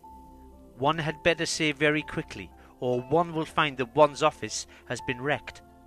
The thought entered my mind that perhaps my centre forward, my number nine, my erstwhile striker, might not be a ladies' man either, but I dismissed the thought as quickly as it came into my head. I stood up. I reached over and lifted Corsten bodily across the desk. You're not going to beat me up, are you? I would, if it wasn't for the fact you'd probably enjoy it, I said. I grabbed his arm and rolled up his short sleeve. There were blue marks and bruises. Drugs! Is that Jimmy's bag as well? He nodded his head abjectly. Come here often, does he? Often enough, Corsten answered. So why the attack from your goons? I asked. Gangs from out of town, they want to take over the club. Shall I call for Jimmy? Corsten asked. I shook my head.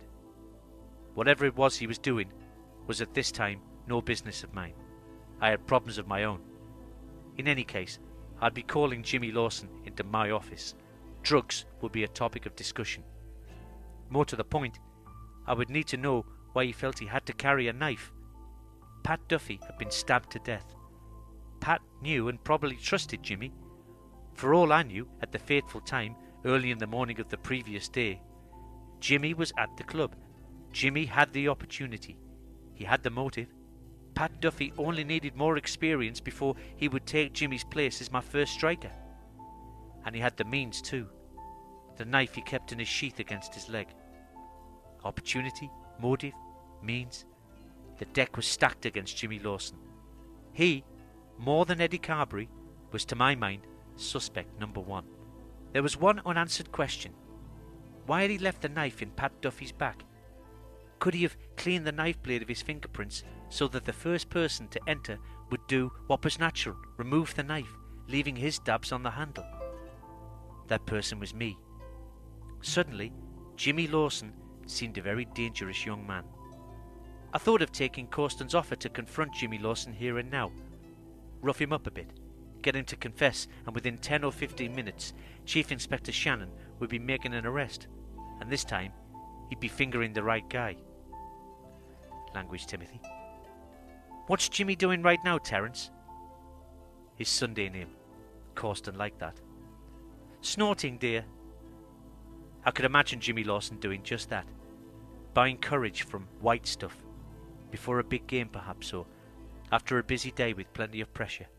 Or after he'd ruthlessly killed a fellow player and placed the blame on his first team coach and manager. I'm leaving now, Terence, I said.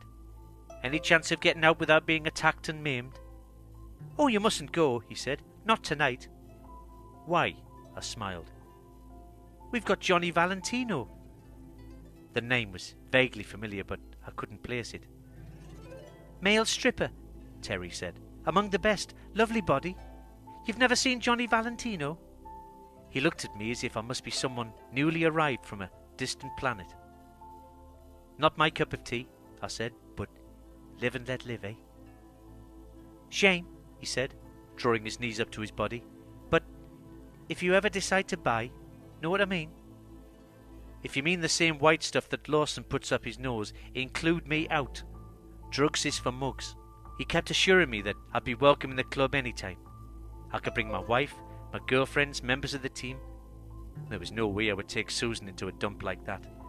I kept no girlfriends, and as for members of the team, apart from Lawson, who would not be a member of the squad for very long, I didn't want my lads associated with drugs and illegal gambling. At the back door, the youth was still poring over his magazine full of naked girls. I walked to where the Jag was still parked. A police patrol car cruised by. The driver craned his neck to get a view of the Jag. Why not? It's an attractive motor. It was good to get to the comfort of my car. Here I was, for a short time, alone.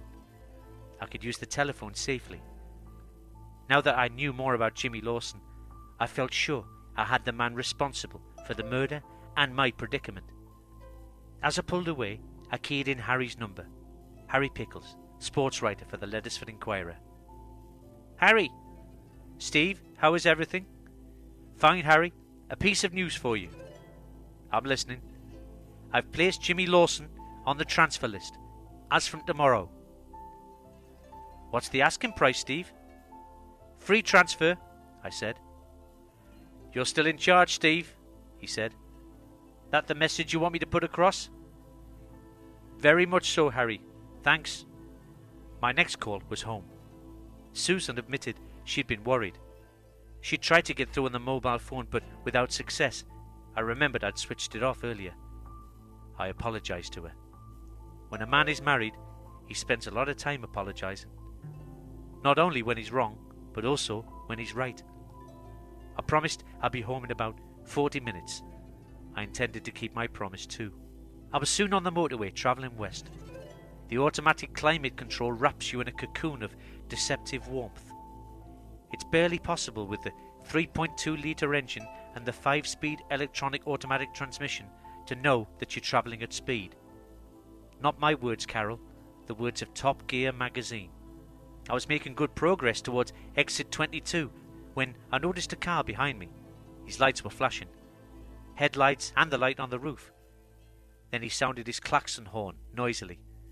It was a police vehicle. No.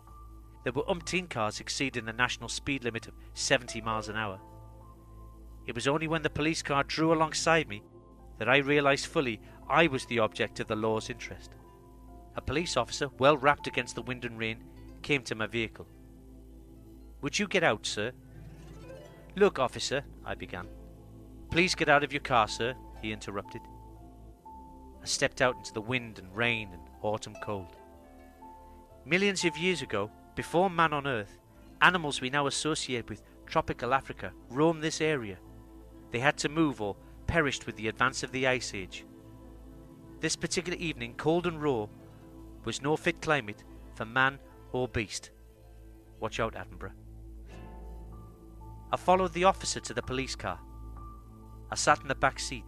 The second officer had fed my car number plate into a computer. What's your occupation? One asked. Football club manager, I said. First team coach.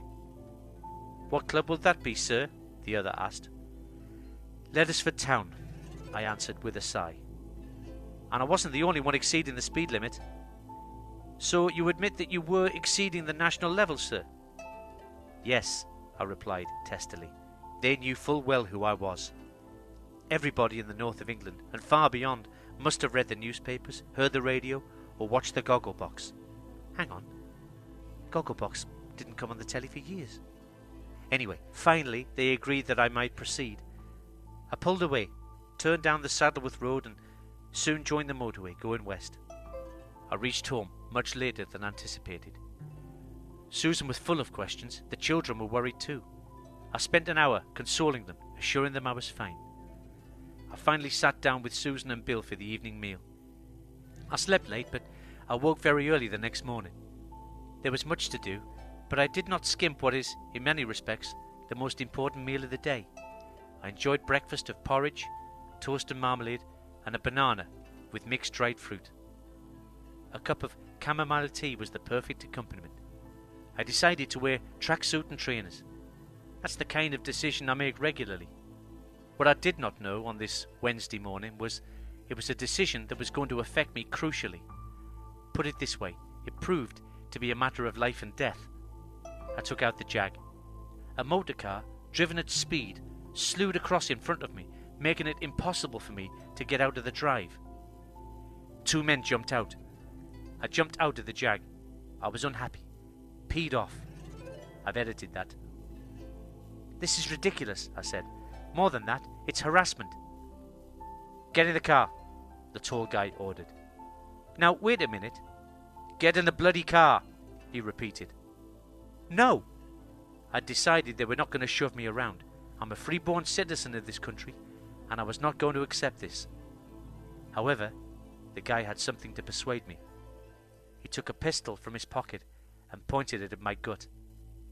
Now will you get in the motor car? he said, his voice soft, but filled with menace.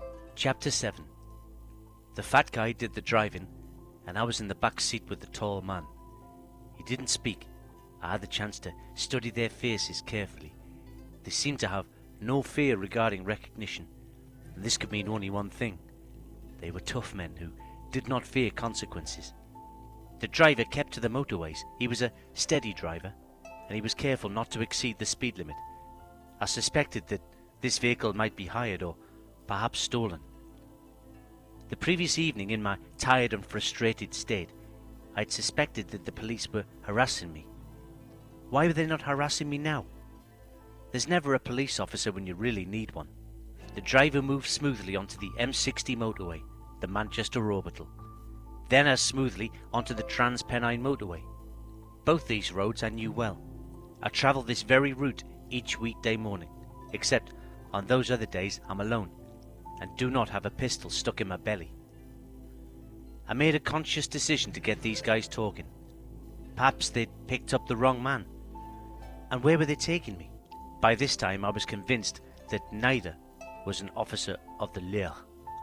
It's my Inspector Clouseau impression coming out there. What's this about, fellas? There was no response. Where are we going? No response. What did they want me for? Why had they snatched me at gunpoint from the very gates of my own home? We know who you are, mister, the tall guy said. Where had I heard that voice before? That soft rural accent. My heart leapt up. I didn't kill Pat Duffy. The police said different, the driver said. The police have made a serious mistake. You've picked up the wrong man. You've got to turn back. The driver signalled to pull off to the left. This was the very junction where the police highway patrol had stopped me the previous evening. I hoped that a car would be on patrol now. My hopes were dashed by disappointment. The driver turned towards Saddleworth. He cruised slowly downhill to a village called Denshaw. At a crossroads, he slowed right down to study a number of signposts. Go left, the tall man said. The driver obeyed. The signpost was for Leddersford. You'd have been faster staying on the motorway, I said facetiously. What I did not feel, did not feel at all, was happy or humorous. These guys had left the motorway for a very good reason. They were looking for a piece of moorland, perhaps an unused path, well off the beaten track, maybe even a lay-by along a B road that had little traffic on it. They'd come over from Ireland to seek some form of revenge for what they believed I'd done to Pat Duffy. I no longer doubted that.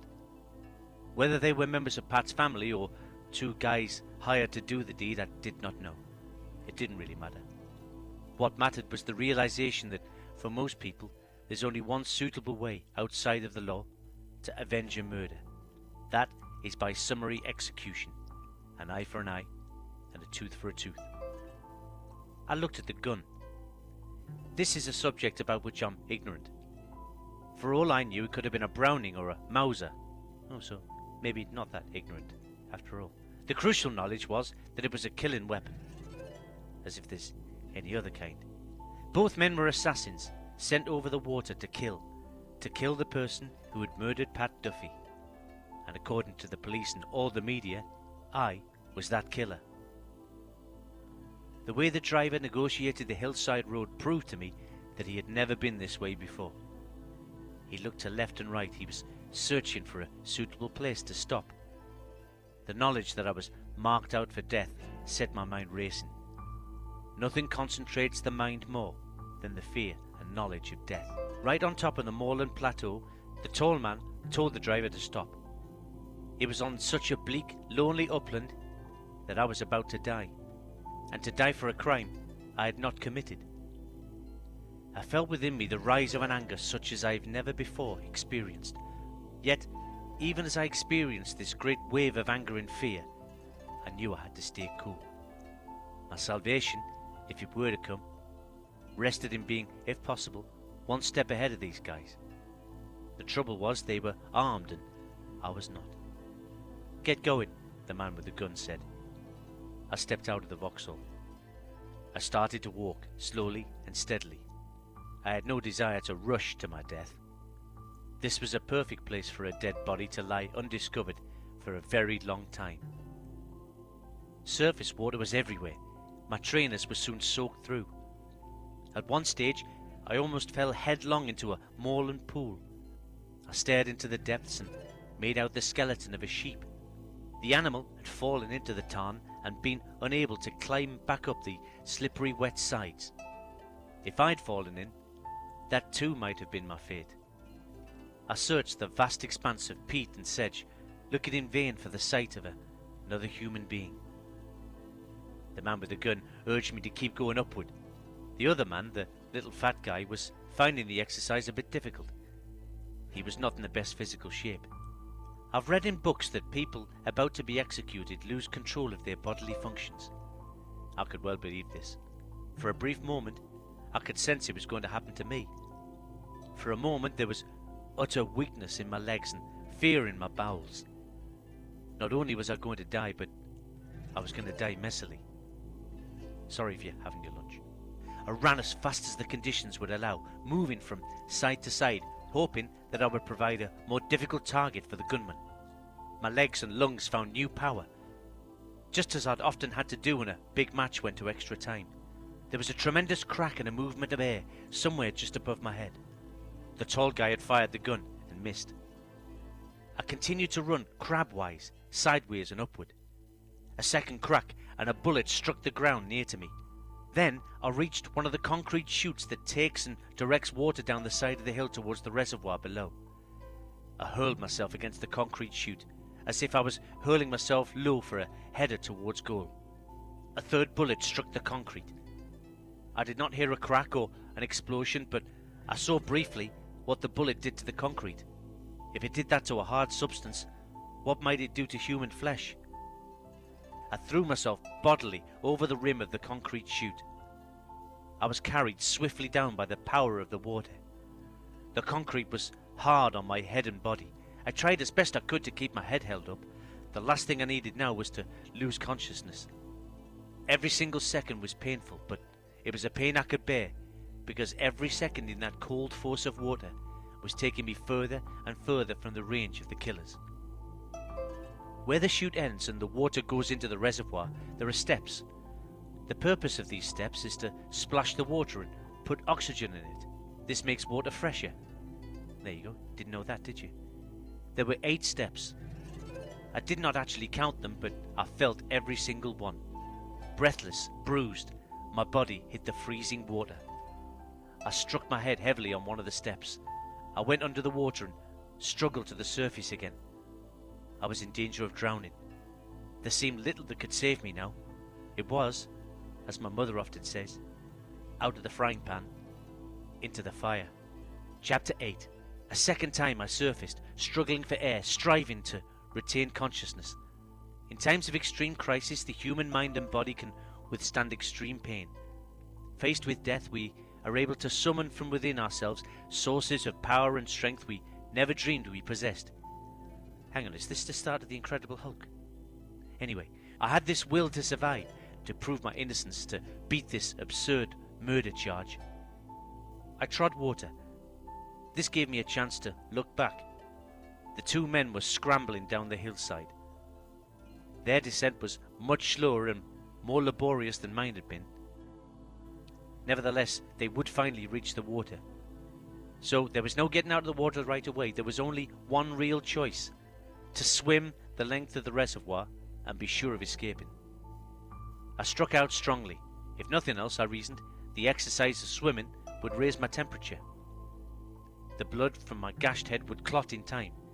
If it did not, I was in deep trouble. Yet there was no turning back. The cold of the water and the long swim before me were far preferable to dodging lethal bullets. Although I swam strongly, at least to begin with, the cold soon started to eat into the whole fibre of my being. Soon, I was close to suffering from hypothermia. I swear my bones were chilled, right through to the marrow. I was beginning to have serious doubts that I would make it. I had to keep going, even though my body raged, my muscles screamed with pain and told me no further progress was possible. Slowly, inexorably, although I was swimming at a reduced pace by now, the far bank was coming nearer and nearer. The sun had risen in the sky, and I could feel a little heat on my face and head. It wasn't much, but it was welcome. There's a saying that the longest mile is the last mile. This certainly seemed true in my case. It wasn't a mile, but it certainly seemed as long. But I was getting closer. Now I was confident of survival. Soon I was able to stand up. I had reached the bank where a stream entered the reservoir. I wanted to drink deeply of the cold, clear water, yet dared not do so for fear of contamination. Although all this water was destined for human consumption in one form or another, it had not yet been through the cleaning processes that rendered it safe to drink. With all my present troubles and problems, I dare not risk a stomach or enteric infection of any kind. I reached the top of the hill. I was close to the road. There were rocks, standing stones. These had caught the morning sun and were quite warm. I stripped off my clothing. The cold and weight of wet clothes is no good for anyone in such conditions. I stretched the clothing out on the stones in an effort to dry them. While the clothes were drying, I could even see steam rising off them. I tried gentle exercises to maintain my body temperature. After a while, as soon as I was feeling warmer, I examined my body. The skin had been torn from my hands. My body was a mass of bruises and lacerations. My head was pounding, but there was no way I could examine the gash without the aid of a mirror. I felt it gingerly and discovered it had stopped bleeding, but I was careful, not wanting to dislodge any scab that had formed, for to do so would have started the bleeding again. In my condition, loss of blood was not conducive to temperature balance. Time meant nothing to me. I could have been there an hour, maybe longer. I even stretched out in the sun for a time.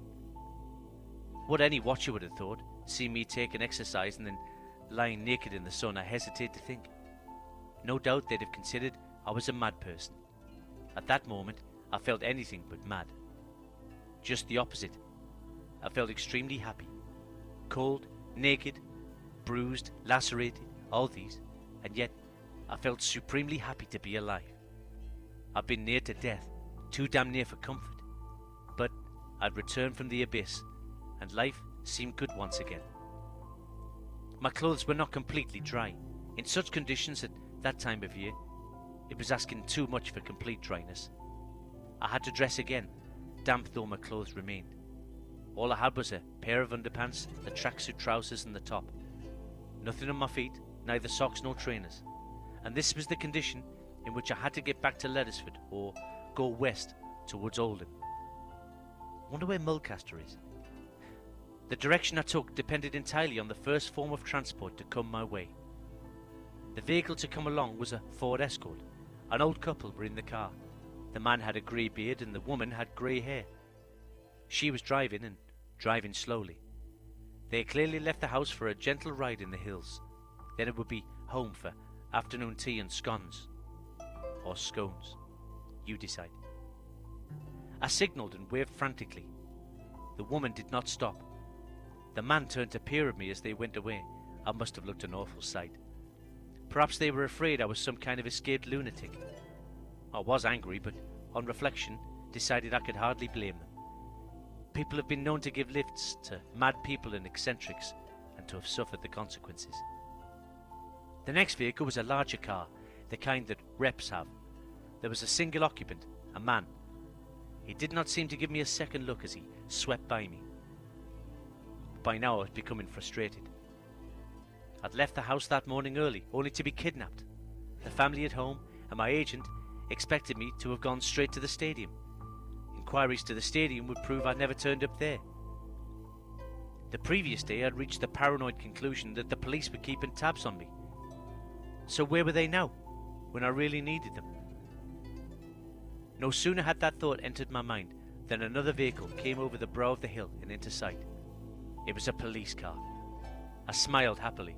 This time I was truly pleased to see the boys in blue. In fact, it was a male constable driving and a female officer. The woman got out quickly and without questions or ado pushed me into the back seat. Soon we were moving in the direction of Leddersford. Doing a bit of hiking, are we? The driver said cruelly. Does it look like it? I asked. It's a hosing down for you, the woman said. Forget about gentleness in the opposite sex. She was a copper first and a woman second. Just take a look at me, I said.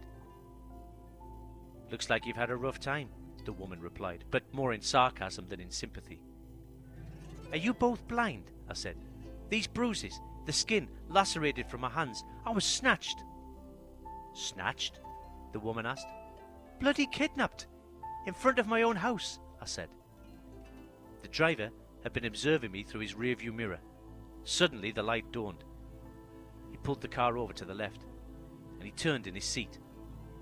It's Steve, isn't it? It bloody well is, I said. I'm thirsty, worn out, in pain, and to cap it all, a tough game to prepare for. Fulton, on Friday, he said. Yes, and I need a bloody good striker, I retorted. That was the truth of it. I needed a striker for the important game. Fulton are also title contenders. We are lying third in the First Division, just behind the two leaders. There are ten, possibly a dozen sides capable of winning promotion to the Premier League. It's still very open. We can't afford to slack. Every game is a needle match. The woman constable got out of the car and opened the boot. She found a blanket. With that round my shoulders, I felt warmer and more comfortable than I had been since being snatched from my own doorstep. Any suggestions? I asked, meaning regarding my predicament of being without a good striker. There was no way Lawson was going to turn out for any side I managed. Pity about young Duffy, the driver said. Yes, I thought. He would always be one of those who never achieved his potential. He would remain an enigma. Take Leddersford up, and you'll be the talk of the town, the driver said. I smiled. That was a nice play on words. Talk of the town. Leddersford Town. I already am the talk of the town, I said grimly, but for the wrong reasons. Everybody knows you didn't do it, the woman constable said. Everybody except Chief Inspector Shannon, I replied. Try telling him I'm innocent. You can tell him yourself, the driver said. We'll be at HQ in about ten minutes. Shannon's office was small. There was paper everywhere. On his desk was a PC, a personal computer, not a police constable. I recalled a teacher at school telling us that very soon computers would be in a paperless office. In fact, they seem to produce more paper than ever. There's a paradox here. I recounted for Shannon's benefit the events of the day. To save time, I kept to the facts. My opinions as to the two Irishmen I kept to myself. I did not waste time complaining about my injuries, and Shannon listened carefully, occasionally taking notes. When he did speak, it was to make a little joke. I told him that I'd swum the length of the reservoir. He warned me that it was forbidden to swim in water intended for human consumption, and I responded by saying I consumed much of it myself. Would I be charged for not paying the water company? This was no time for jokes, even grim ones. Look, Shannon, Dave, everybody seems convinced I didn't kill Pat Duffy. Yes, he agreed. So, why was I charged? Tell me that. Pressures, he said. Pressures? My superiors, Shannon replied. A high profile case, stacks of media interest. My people want instant results. Instant mistakes, I said bitterly. My life turned upside down, my family hurt, my friends bewildered. You have broad shoulders, Steve. Sure, but what about my two children, eh? What about my kids? Not to mention my mum and dad. You throw a pebble in a pond and the ripples spread out to the very edges. Ripples. That's a great song by Genesis. Check it out. Even if it's a small pond and a tiny pebble. Well, Shannon had thrown a large brick into my world, and the waters were still swirling round me and those I love and care for. You'll be wanting a car to the stadium, Shannon said. Once I'm off the hook, I'll be wanting more than a car, I told him. My lawyers will be seeking blood, and it may be your blood. Is that a threat? he asked quietly. No, not a threat. That is in my way. But you could announce I'm no longer under suspicion. I'll talk to the people upstairs, Shannon said. See what I can manage. We shook hands. I was provided with a pair of slippers, the only footwear, apart from police boots, that they could find to fit my large feet. Five minutes later, I was at the stadium. Chapter 9 All round the stadium there's a perimeter fence. Against the gate, close to the barrier, members of the public had placed bouquets and wreaths of flowers in memory of Pat Duffy. I asked the police driver to stop. I got out.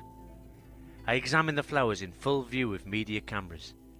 My intention was to show my respects in the most appropriate fashion. I'd have done the same if there had not been a camera in sight. In fact, however, the result was a media coup. Those pictures went round the world and did me a great deal of good in terms of positive PR. Julie informed me that my chairman, Sir Lawrence Brooke, was also anxious to talk to me. I enjoyed a warm bath. Not a hot one, or a cold one, warm. My body was bruised, but that was nothing particularly new. In many a game I'd taken a lot of stick, and dished out punishment as well. I think the worst time was in a tough game against Juventus. Real name there. A lot of money was riding on the result of that match. Afterwards, I was a mass of bruises. The Continentals are supposed to avoid physical contact. Don't you believe it? Julie, I said, once I was back in my office, will you tell Sir Lawrence I'm free now? There was no need. Sir Lawrence entered at that very moment. Are you sure that you're okay, Steve? It was clear that the chairman was concerned for my personal well being, for my family and friends, and also for the future of the club into which he'd invested a considerable amount of money, a large part of his personal wealth. I'd like promotion this season, Steve. I'll do my best, I told him. I'll be talking to Eddie and the squad very soon. I've told them all to report to the conference room, Sir Lawrence said. And then he added, What's this story in the morning newspapers that we've placed Lawson on the transfer list? It's not true, is it? It is true. I explained to Sir Lawrence the events in the nightclub the previous evening, the fight with the two bouncers included. Why on earth does a fellow like Lawson need to carry a knife? Sir Lawrence asked. Beats me, I replied. Carrying a knife doesn't prove he killed Duffy, I said. But it proves he had the means. Have you informed Shannon? Not yet, I said. I'm dining with the Chief Constable this evening, he told me. Would you like to join us, perhaps? I shook my head and thanked him, but said my place after the events of the week was with my family. About the team sheet for Saturday, Sir Lawrence said. I'll take care of it, I said firmly. Well, we're going into the match against Fulton to win. Without a striker? he asked rhetorically. Lawson could play, even though he's on the transfer list. Over my dead body, I said vehemently. Sir Lawrence started to chuckle. I followed suit. My choice of words suddenly seemed funny. I telephoned Susan. She took my news with considerable calmness. She informed me that the Jag was safely back in the garage. That's the Jag, you know, 3.2 litre, climate control, automatic gearbox. Very nice. Then I spoke to Bill Brown. He was in his London office and as agitated as it's possible for an agent to be. It took some time to calm him. Finally, I called Julian. There's someone to see you, Julie said. I'm talking to nobody, I said, except the squad. If you want me, I'm in the conference room. The whole squad, players and non players alike, were present. Most of them stood up when I entered. I noted that an exception to that was Eddie Carberry. This isn't a question and answer session, lads, I began. I want to fill you in as best I can, but as you'll understand, there are some things I can't say. The team sheet won't go up till later, I said, Everybody's in the frame unless they're injured or on the transfer list. This comment was greeted by a buzz of conversation. Jimmy Lawson was on his feet. Gaffer, he shouted. Later, Jimmy, I said. You can talk to me later. We need a centre forward for Friday, Eddie Carberry said. His comment received murmured support from some players. I'm working on that, Eddie, I replied. My initial feeling was to tell him to mind his own bloody business to tell him I was first team coach, the gaffer, and if he didn't like it, he could lump it. However, I've learned to distrust initial emotions. We'll be discussing the lineup together, Eddie. It can't wait forever, he said. It was only Wednesday, and the game with Fulton was not until Friday afternoon, so why the rush? I wondered. Was it Eddie's immature wish to be seen as having the last word? Or was there a more sinister motive? Did he expect that I would not be around to make the selection? I'm not talking to the media again, I told them. I urge you not to talk to anyone on or off the record. Please respect that wish, lads. Any breach of that will be considered a serious infringement of club discipline. That brought a mixed response. Players and staff are able to make extra money from talking to the media, especially television.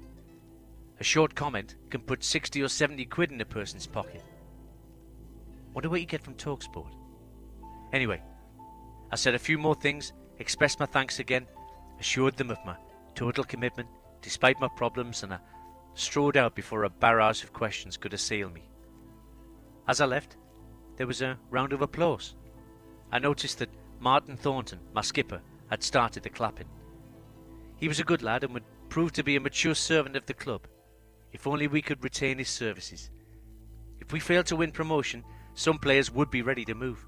I suspect that quite a few clubs had talked to Martin or to his agent, and at least a couple of Premier sides would have liked to sign our young goalkeeper, the Finn, Mikael Lahti, known to the lads as Mike. Remember, he's he's Finnish, like you know what's his face, Andy Niemi, who's not Finnish. He's only 28. Julie, I need a fleet car to take me home. Before you go, Steve, there's a girl wants to see you. Where is she? Sitting in reception. She's been there for hours. Well, I hope someone offered her a cup of coffee. Or maybe some chamomile tea. I like that. Julie looks serious. She says the father of her child is the guy who killed Pat Duffy. Chapter 10 The girl was a stunner. Even in an advanced stage of pregnancy, when many females do not look at their best, she was a remarkably pretty girl. This is hardly surprising when you come to think of it. Young football stars are athletic, committed to pleasure and socializing, and rich. So it follows that they're going to attract talent. Bet you've not heard him called that for a while. Please sit down, I said. Can I get you anything to drink? Chamomile tea? No, thank you. I prefer to say what I have to say and then leave. You claim to know who murdered Pat? I don't merely claim, she said. I know for certain. Then tell me, I urged her. Do you have a name? I didn't catch it. Michelle. And your surname? Just Michelle for the moment. Okay, Michelle, whatever you say. Please, she said, let me begin at the beginning. It was a co-educational private school. I was in the year below him. Even then he was known to be a good soccer player. I began to wonder which of my squad had enjoyed the privileges of a private education. I couldn't think of anyone. Was this girl simply weaving a fantasy? Or could it be that in my short time at the club I'd not come to know all my players well enough? Were you educated in Scotland? I asked. What makes you think that? Nothing, a shot in the dark. Of course, though I didn't tell the girl I was thinking of Jimmy Lawson. After school I went on to university, Michelle continued. Which one? Sunderland, she said. I took an upper second. Not a first then, I said. There was only one first in my year. He went straight into football. Although it wasn't easy, given the demands of football, we continued to meet. A full relationship? I suggested quietly. We loved one another, she said. Loved? Does that denote the past? I learned that he was seeing other girls, and not always being discreet. Photographs in the newspapers and magazines, coming out of nightclubs with other girls. I don't always believe what you see in the press, Michelle. I remember one occasion when I went drinking with two of my Mulcaster mates, in the days when I was bending my elbow rather more than was good for my health and my soccer skills. As we were coming out, two girls draped themselves around me. Their dresses left very little to the imagination, and a photographer was on hand. What the papers and later the magazines said did not worry me one bit. The problem was persuading Susan that I was with my mates and the whole episode was a sting. So why, Susan asked, were the others not in the photographs? I had to explain that with modern scanning techniques and a strong pair of scissors, photographs can be falsified. Two people on a boat far away can be made to appear to be right next to each other. You don't believe me? It happened to Princess Diana and Dodi Fayed. Controversy there. The upshot was, Michelle continued, that we drifted apart. It wouldn't have mattered, but I was still in love with him. I am now in a kind of way. Carrying a candle for someone, it's common enough. I was becoming quite an accomplished counsellor. I must apply these skills to the squad members, if, that is, I continued as manager. If not, there's always dear Deirdre. But I couldn't mope forever, could I? So I took up with Pat. Well, that surprises me, Michelle. Oh, why? Well, you are clearly an educated young woman, sophisticated, university education. Pat Duffy is a quiet lad from a rural district of Ireland. Not your type, I would have thought. That was part of his attraction. He was soft and gentle, no pretences, no big talk, no bragging about his sexual prowess. A thoroughly nice young man, in fact. Yeah, but we were not in love. We didn't have an affair. I believe you, I said. But the other guy became jealous, right? Insanely jealous, Michelle replied. Especially when I became pregnant. But if you didn't have an affair, How could Pat be the father of your child? He wasn't. It was. There was a knock at the door. I struck the desk with my fist, angry that Michelle had been interrupted at such a crucial moment. The person at the door did not wait for me to ask them in. Steve? Oh, sorry, I didn't know. What is it, Eddie? Team selection for Saturday's game. You said that. This isn't the best time, Eddie, I said. Tomorrow, perhaps. You are the big boss, Eddie replied slowly, and his tone implied that he didn't expect me to remain in post much longer. Not that Eddie would benefit. There was no way Sir Lawrence would choose Eddie as my successor, and whoever took my place, an outsider, would almost certainly not see a plodder like Eddie Carberry as part of his push for Premier status. I expected him to leave. I wanted to spare him the indignity of throwing him out. Eddie stared across at Michelle. Hello, Michelle, love, how are you? Fine, Eddie, fine, Michelle said, and her voice reflected my own impatience at this interruption. Take good care of our baby, love, he said, and he laughed in a vulgar way, thinking this remark very funny indeed. I was completely gobsmacked. Eddie Carberry, the father of Michelle's child? So I'd been right in the first place. Eddie had killed Pat Duffy. I recalled what Julie had said earlier. She says the father of her child is the guy who killed Pat Duffy. Julie's exact words just before she showed Michelle into my office. Eddie laughed again, then looked at me with contempt before he left the room. I ought to have gone after him, but the surprise kept me rooted to my chair. Eddie Carberry and and and you? Pardon? He just said he was the father of your child. Michelle laughed scornfully. Grow up, Steve, she said. That was Eddie's idea of a joke. Some joke, I replied. It's the best he can manage. So how do you know Eddie? She hesitated briefly before she answered. At parties, out with members of the team. Clubbing, I said, snorting the white stuff. Mainlining too, Michelle said. One of them at least. God, I said angrily. No wonder there was a string of poor results. Right, Michelle, time's up, or nearly so. You were just about to tell me the name. The door burst open again. Had everyone taken leave of basic good manners? It was Martin Thornton, skipper of the team. The young player in whom I'd placed my faith. The door burst open again. Had everyone taken leave of basic good manners? It was Martin Thornton, skipper of the team. The young player in whom I'd placed my faith. I'm busy right now, Martin, I said. I assumed he'd come to see me. But it was then I noticed he wasn't even looking in my direction. His gaze was fixed on Michelle. There was anger blazing in his eyes. Eddie said you were here. Martin spat. Well, he would, wouldn't he? Michelle replied. There was a brief smile on her face, but it was not a smile born of pleasure. You rotten he shouted. He moved towards Michelle in a menacing way. I stood up, ready to get between them. But because of my bruises, I couldn't move as quickly as I wished. Martin grabbed Michelle by the shoulders.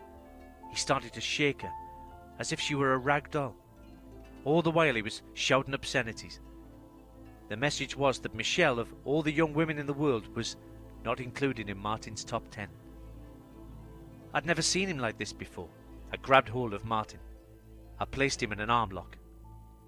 Michelle was a cool customer. She brushed herself down, maintained her cool, and looked straight at him. What are you trying to do, Martin? she asked. Are you trying to kill your baby? Chapter 11 Alerted by the shouting, Julie entered the room. Martin Thornton yelled at me to release him. Michelle was giving Martin a piece of her mind. I was trying to silence both of them and adding to the hubbub. It was bedlam in there. Julie, Get me some mineral water, will you? What is it with mineral water? At that moment, I would happily have settled for something stronger. But when you get older, you got to look after yourself that much better. I wanted to keep in trim for as long as was possible and sensible. So, mineral water it was. Oh, well, that explains it. Martin, as you can see, Michelle is having a baby. It's pretty obvious, he said. You know Michelle, don't you? We attended the same school. Martin replied. Are you, as Michelle says, the father of the child? Of course he is, Michelle interrupted. As far as I know, Martin answered, almost flippantly. Michelle flared angrily. Of course you are, Martin. There's been no other man. Not even our gifted young Irish striker, Martin said sarcastically. I was beginning to understand that Pat Duffy was not universally liked. Envy, even of another person's talents, can be a corrosive emotion. That's a good name for a band, particularly from Newcastle. Corrosive emotion. I had simply not expected such jealousy of Martin Thornton. A young man in love or consumed with jealousy cannot always control his emotions as he should. So you didn't like Pat Duffy? I said. Couldn't stand him, Martin said. Would it be true to say that you hated him? His guts, Martin replied. Enough to stab him in the back? I asked. Give me a break, Gaffer. Someone killed Pat, and it wasn't me, lad. Well, nobody had a good word for him, Martin added. What did he do wrong? He was a thief. This wasn't the Pat Duffy I thought I knew. Why did he always need money? Who knows? Martin replied. You should know for one, Martin. You're the skipper of the side. Well, that sort of thing, it's an individual's business, Martin said. Not if it affects the way he plays or his relations with other players. It isn't easy to pass a boat to a player's having it off with your wife. Or steals your girlfriend, Martin said, staring at Michelle. Oh, you make my point, Martin. Bad feeling over Michelle affected your relationship with Pat Duffy. One final question, and then we must break, I said. Break? It's not a boxing match. Michelle! She looked up at me, her face pretty, intelligent, and innocent, although I knew that of those attributes, the third didn't apply. Yes, Steve? I swear from the provocative flash of the eyes, the flickering of her eyelashes, the twist in her lips, the tone of her voice as she uttered those two words, with the stress on my name, that she was giving me the old come on. When you came here, you told Julie that the murder of Pat Duffy was the father of your child, right? What the hell? Martin Thornton blurted out. Isn't that what you said, Michelle? And if I did? It was a serious accusation, Michelle, and it wasn't true, was it? I had to gain entry somehow, Michelle said softly. I sighed deeply, out of physical and mental weariness as well as from frustration. It was Wednesday evening, and I had still not discovered who had killed Pat Duffy. I stood up and stretched, you know, a bit like the, the mice on the barrel organ from Bagpuss. I told Martin and Michelle to try and sort things out together. I gestured toward the door. Martin and Michelle stood up, in her case with more agility than I would have expected from a woman so far gone with child. Still, what did I know of such things? The door closed behind the young couple. A pair of star-crossed lovers, I said to Julie. She looked surprised. That sounds clever, Steve. You have a way with words. Oh, not me. Old Bill Shakespeare. Since when did you? When I was at school, I replied. Romeo and Juliet was a set text. So, when you reach home, you'll sit and read Shakespeare? Or tonight it'll be EastEnders on telly, I said, and then a good night's sleep. I locked the office door as we left. See you tomorrow morning, Julie said. Oh, one last thing. Get a message round to all the squad. Training tomorrow. Will do, Julie said. She's a good PA, and I knew I could rely on her. Bit like Alan Partridge in Lynn. The fleet car was waiting round the back. The driver made a careful exit. The rain was starting again. As he headed for the motorway, I rehearsed the events of the day. I found myself thinking about the job of being manager. I had to admit that I loved it. Yet, when you take on such a post, sacrifices have to be made. It ought to be a job for monks. There's little enough time for the family.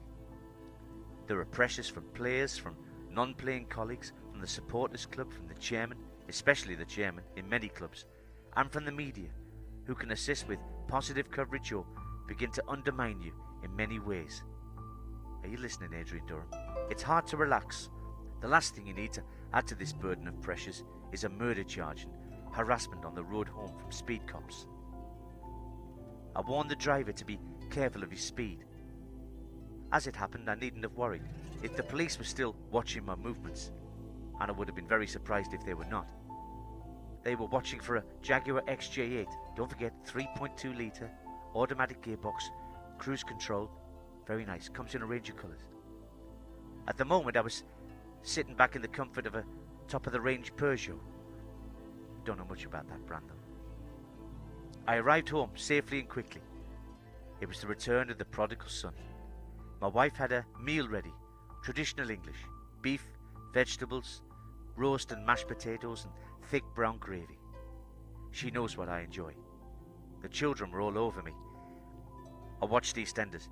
Everybody seemed to be moaning about their lot, as seems usual in that soap. Is nobody in Albert Square ever happy or contented with their lot? They should try a week of being a soccer coach and manager. They'd soon be counting their blessings. I asked Susan not to accept any telephone calls. For the next 12 hours, I was incommunicado. It's a great song by Marillion, that. Not available, offline, fast asleep, not to be disturbed. Soon, I fell into a deep sleep. At three o'clock, I woke with a start. I felt very thirsty. Treading gingerly, anxious not to disturb Susan or the children, I went to the kitchen. As I did so, I thought I heard a noise. I did not switch any lights on. I know the house well enough. That was my mistake. As I looked inside the fridge, suddenly feeling peckish as well as thirsty, I heard a sound behind me. I turned. Someone was in the kitchen with me, and that someone was armed. I could see the weapon clearly enough by the light from the refrigerator. Who the hell are you? I shouted. Chapter 12 Before I had the chance to make my move, the intruder had made for the door. A single shot brought me to my senses. Forgetting my bruises, I dived forward. I took him by the legs, just below the knees. As he crashed to the floor, he released a second shot. It struck the refrigerator and came off at an angle. The bullet whistled past my head. He struck out with the gun. The metal glanced off the side of my head. It was enough to send me sideways. Swiftly, he jumped to his feet. Despite the bullet which had struck it, the refrigerator light was still working. That was now an advantage to my opponent. He stood in the half light, legs slightly apart, and aimed the gun straight at me. I dived to one side, fast, and slammed against the fridge door. The light was no longer visible. The bullet just missed me. I threw myself at him and grabbed his right hand, the one that was holding the gun. I twisted hard. He let out a yell of pain. The gun clattered on the kitchen tiles. He fought back like a tiger. He kicked at my knees. I moved to the side to avoid the kick. He dived forward, but instead of seeking to take me by the shoulders or the torso, he came in with what was a sliding tackle. My knees buckled. Surely a red card. He moved his forearm swiftly and struck my nose, and I saw stars. Help was at hand, however. At that very moment, I heard the loud klaxon horns of approaching police cars. Why, I have often wondered as I watch movies, do the police warn people of their approach? It alerts them that it's time to escape. This occasion was no different. He was gone before the police had scaled the gates. Scrapings were taken from under fingernails. Police scientists can build a case from the most unlikely of material.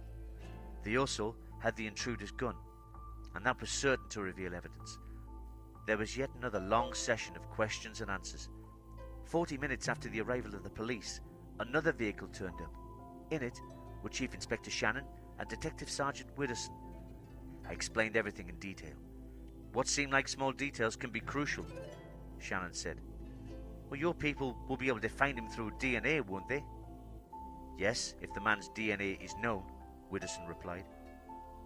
Take samples from everybody who might be a suspect, I said. The guy came here to kill me. You don't think he might just have been a burglar? Shannon suggested. He was a damn clever one. He evaded all our security. Finding out who it was, that's a matter for the Cheshire Force, Widdowson told me. We've been active over the past couple of days. It's looking very much as if we shall not be charging you with murder, Shannon said. You already have, I growled. The charge is likely to be withdrawn. I wanted to smile. If all charges against me were dropped, then Shannon would have some explaining to do. By seven o'clock in the morning, the house was clear of police in uniform, and it was time to go to work, and I was shattered. Two uniformed men had been kept at the gate just in case. But I felt, and Susan agreed with me, that this was shutting the stable door after the horse had bolted. Perhaps I was foolish, but I felt I ought to go to the stadium. There was training that morning, and the home game against Fulton was only 36 hours away. There was the important matter of selecting the team and of deciding who, if anyone, was to be the central striker. On the way over the Pennines, I listened to the radio. Talk sport, hopefully. There was nothing new or important. Another small earthquake in Turkey. In Leddersford, someone had broken into the territorial armory and stolen a number of weapons, including two high velocity rifles and some ammunition. Terrorist groups were the suspects, and the police were following their lines of inquiry. There was no mention of the item I wanted to hear that I'd been cleared of all suspicion of Pat Duffy's death. I arrived at the stadium well before anyone else, even Julie. She arrived at about the same time as the Royal Mail van, bringing our post. We have a few sacks of mail every day. One letter was from Pat Duffy's parents, asking when their son's body would be released for burial. That was a matter for the coroner, of course. Nevertheless, dictated a short letter of explanation. You look tired, Steve, Julie said. I told her the events of the night. Someone's out to get you, she said. It seems that way. You should have stayed at home. There's the game with Fulton tomorrow. It's important. Not more important than your safety, Steve. Nothing's more important than a person's life. I had to come in, I said. It was that or go mad. If nothing else, I shall sleep like a baby tonight. Getting a good night's sleep before a crucial game isn't always easy, so it would be well for me to return home later in the day, dog tired. I worked the squad for a long time. We usually quit at about one o'clock, but I kept them hard at it until two in the afternoon. There was hardly any let up. I decided on a 4 4 2 strategy. Eddie Carberry questioned this. Are you playing Jimmy? he asked. No way, I replied. Then why the two strikers up front? Because Fulton's two central defenders are getting on a bit. So's Arsenal's defence, Eddie sneered. But they do well enough. Go, you can tell this was written in 1999, can't you? I think a couple of good lads with something to prove could get in behind them, I said. And that is what we practiced front runners getting in behind defenders. I kept my eyes on all the squad and gave particular attention to Andy Niekirk and Danny Drever. Neither one is yet 18. They're promising players, but have yet to win their spurs. At one o'clock, when the lads thought I was going to bring training to a close, I told them we were going to play five aside and that in the afternoon I would be pinning the probables on the notice board back at the club. Right, I shouted. Away the lads. They played their hearts out, each one as he was called. So far, we've not been defeated at home, and Christmas is not that far away. If our away form matched our home form, we'd be streaking away from the others, as Sunderland did under Peter Reid last season. Back at the stadium, I enjoyed a frugal lunch of beef and salad. Frugal? Tiredness had been forgotten. I felt fit again and motivated. I was ready to go into battle next day. It was essential that we defeat Fulton. In order to win the three points, I'd settle for a 1 0 victory.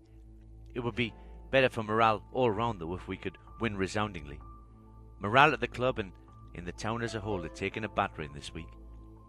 Add to that the effect on my family and the family of Pat Duffy, and you get some measure of the damage the murderer had caused. And he was still at large, waiting, possibly, to make his second strike. Although I'd been busy with training and tactics until well into the afternoon, my brain had not stayed inactive. You cannot switch off the brain and the workings of the mind just like that. A number of possibilities were forming in my mind. They all added up inexorably to a premonition, a deep seated fear. The murderer was going to seek his second victim on the Friday, either before or during the game with Fulton. And I was likely to be a second victim. Chapter 13, finally, the last chapter. Friday arrived. It was a day off for the first team. There was no point in last minute training. They needed to rest their muscles after the exertions of the previous day. I'd asked them to sleep in and then arrive at the stadium two hours before kickoff at 7. I followed my own advice and also slept in, right through to midday in my case. When I finally surfaced, Susan told me the telephone had been ringing on and off all morning. For now, once again, I was feeling pretty good. The adrenaline was flowing already. It always does before a match, whether I'm playing or being, as most managers are, an agitated spectator. The game was being televised. The stadium's well set up for this. I gathered they were not using all the TV gantries that evening, and the airship, which takes those spectacular aerial shots, was not being used either. On my arrival, Julie informed me of the people wanting to talk to me. First of all, I spoke to the TV people from Sky. Oh, not that Jim White again. I tried to say all the right things. I talked about the composition of the team and how much rested on the broad shoulders of my young skipper, Martin Thornton. I made no secret of the fact that I was playing Van Niekerk and Danny Drever up front. Although untested for a complete game within the First Division, both, I said, worked well off each other in training and in practice matches, and today was as good a time as any to blood them. That possibly was not the best term to use in the circumstances. Blood had been a part of my life ever since the killing on the previous Monday. The topic would have been broached in any case. There was no way a reporter worth his salt would fail to seek a comment on the killing. Ah, this has been a tough week for everyone, I said in measured tones. My family, Pat Duffy's family, all people at the club, you loyal supporters. And yourself, Steve, the reporter said. The reporter said. Sure, but I'm confident of two things my innocence and that the real murderer will be found. The next one to see was Harry Pickles. That was a brief one. Harry has the good sense to appreciate just how busy I always am, especially on match day. Everyone's behind you, Steve, he said. Uh, not quite everybody, Harry, I replied, but don't quote me on that. Well, you don't make the front page today, he said. Not of the Inquirer, at any rate. Oh, that's a relief, I said. Who's my lucky successor? The armory. Somebody broke in, took some weapons. Oh, got that on the radio, I said. Terrorists? Shannon doesn't think so, Harry told me. Seems to be the work of one man, somebody with inside information. After Harry had left my office, Julie came in to tell me it was time for a chat with the chairman. So next I went to see Sir Lawrence. How you feeling today, Steve? Sir Lawrence asked me as I entered his office. Firing on all cylinders, Lawrence, I said. Can we win today? All games are winnable, I told him. And all can be lost, he said. Your youngsters, I hope they can fire in some goals. News of Van Niekerk and Drever being preferred up front had obviously reached him. What are your plans regarding Lawson? No change. Free transfer. Eddie Carberry? Him and Mutch out by next week. You've no objection, have you? None, Sir Lawrence said. Carberry's done well to survive as long as he has. He can go back to playing at soldiers. Soldiers? I asked. Yeah, he's a sergeant in the army. I was puzzled. How could this be? The Territorial Army, Sir Lawrence said. Carberry's done well to survive as long as he has. He can go back to playing at soldiers. Soldiers? I asked. Yeah, he's a sergeant in the army. I was puzzled. How could this be? The Territorial Army, Sir Lawrence said. Weekend soldiers. They still exist, you know. Not my cup of tea, I replied. I never have any free weekends. I returned to my office. Martin Thornton was in the corridor outside. Gaffer! I'll see you with the squad, I said. Two minutes, please, Gaffer. So I ushered him inside the office. He apologised for being rough with Michelle. I told him not to worry, as I'd already forgotten the incident. There's one thing you should know, Gaffer. Please, Martin, concentrate on the game. Michelle's father. You mean the father of her child? No, her father. It's. I shut him up there and then. I shouted loudly. I don't want to know. Do you hear me? I don't bloody want to know. He turned on his heel and stalked out. He was an angry young man. If he could channel that anger and aggression against Fulton in a couple of hours, then we'd be in with a good chance. As for who was father of whom, who was related to whom, I simply didn't, at this stage, want to know. It would, as it turned out, have been easy if I had known. Forty minutes before kick-off, I went to the dressing room to talk to the squad. Among them was Jimmy Lawson. He was changing, just like the rest of them. I was amazed at his optimism. Did he really think he might be a last minute substitute? It doesn't work like that. Subs have to be named. I tried to be brief and to the point. This was a crucial game. It'd been a tough week for everyone connected with the club, and the best way to tackle things was to go out and win. Three points for the club, three points for Pat Duffy. I tried to be brief and to the point. This was a crucial game. It'd been a tough week for everyone connected with the club, and the best way to tackle things was to go out and win. Three points for the club, three points for Pat Duffy. I reminded them that when Pat's body was released for burial, every member of the squad would be expected to attend. Eddie followed me out. He was carrying a long bag. Usually, he carries a small backpack. Playing cricket later, Eddie? I asked. It was, in fact, a cricket bag. I used to be a useful cricketer, he said, and he strode away without another word. There was time for me to take a shower. Attached to my office is a, an ensuite bathroom and shower. Whilst I was under the shower, the telephone rang. It was reception. Bill Brown was there, trying to get in. I dried off, changed into my suit, and went straight to reception. There's a locked door there. Few have a key. Not even squad members, and certainly not agents, can gain entrance. Come to the office, Bill. I'm pleased to see you. We sat down. Julie brought in soft drinks. Inspector Shannon wants to see you, Steve, she said. He can wait till after the match, I told her. Tell him that. I turned to Bill again. Bill, I'm glad you're here. I think I've cracked it. I really do. At ten minutes before the hour, Eddie Carberry and Jim Mutch took their places along with the physio in the dugout. I went to the director's box and I spent the first half there, changed at half time into my tracksuit and spend the second half close to the touchline. Five minutes before kick-off, the three officials left the tunnel. Music was played on the loudspeaker system and now, will you welcome the two teams, ladies and gentlemen, Fulton Football Club and Leddersford Town? There's a potential new career for me. The announcer stretched the words out for maximum effect. There was a rousing cheer as the team strode out onto the park. That field of dreams, of triumphs and disappointments. Martin Thornton held his head high. Our Finnish keeper, Mikael Lahti, followed him. The substitutes took their places behind Eddie Carberry and Jim Mutch. For the pair of them, though they did not know it, this was their final match on our bench. I was relieved to learn that Jimmy Lawson was not amongst the substitutes. The first 20 minutes were all Fulton. They launched a ferocious barrage of attacks. Martin Thornton assumed, as he should, full responsibility for organising our defence. Their attacks were relentless, Mikael Lahti was shouting and swearing in his own language and in English.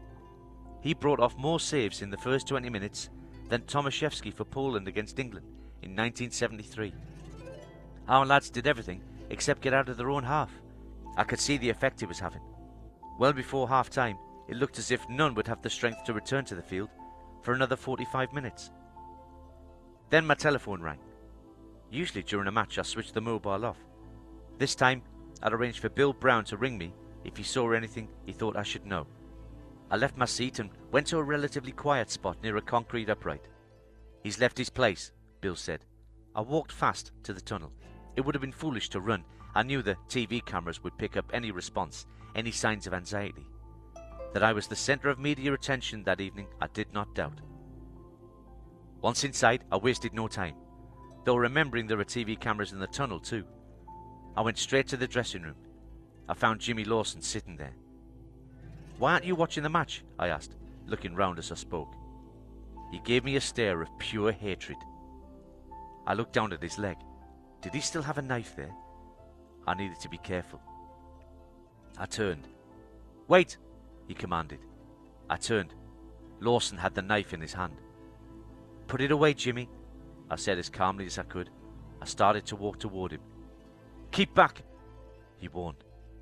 I shook my head, more in sorrow than anger. I know you didn't kill Pat Duffy. I know that, I said soothingly. I reached and grasped his wrist.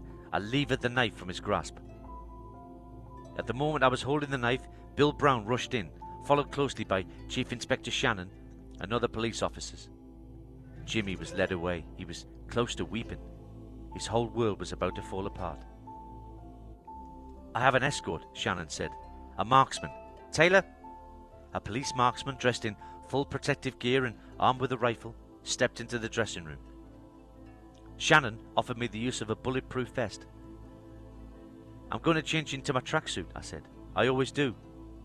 Put the vest under the tracksuit top, Shannon advised. I looked round the dressing room. The cricket bag was not there. That confirmed my suspicions. I was in grave danger. We went to the office. Shannon and Bill accompanied me. As I took off my jacket, I found the letter in the pocket.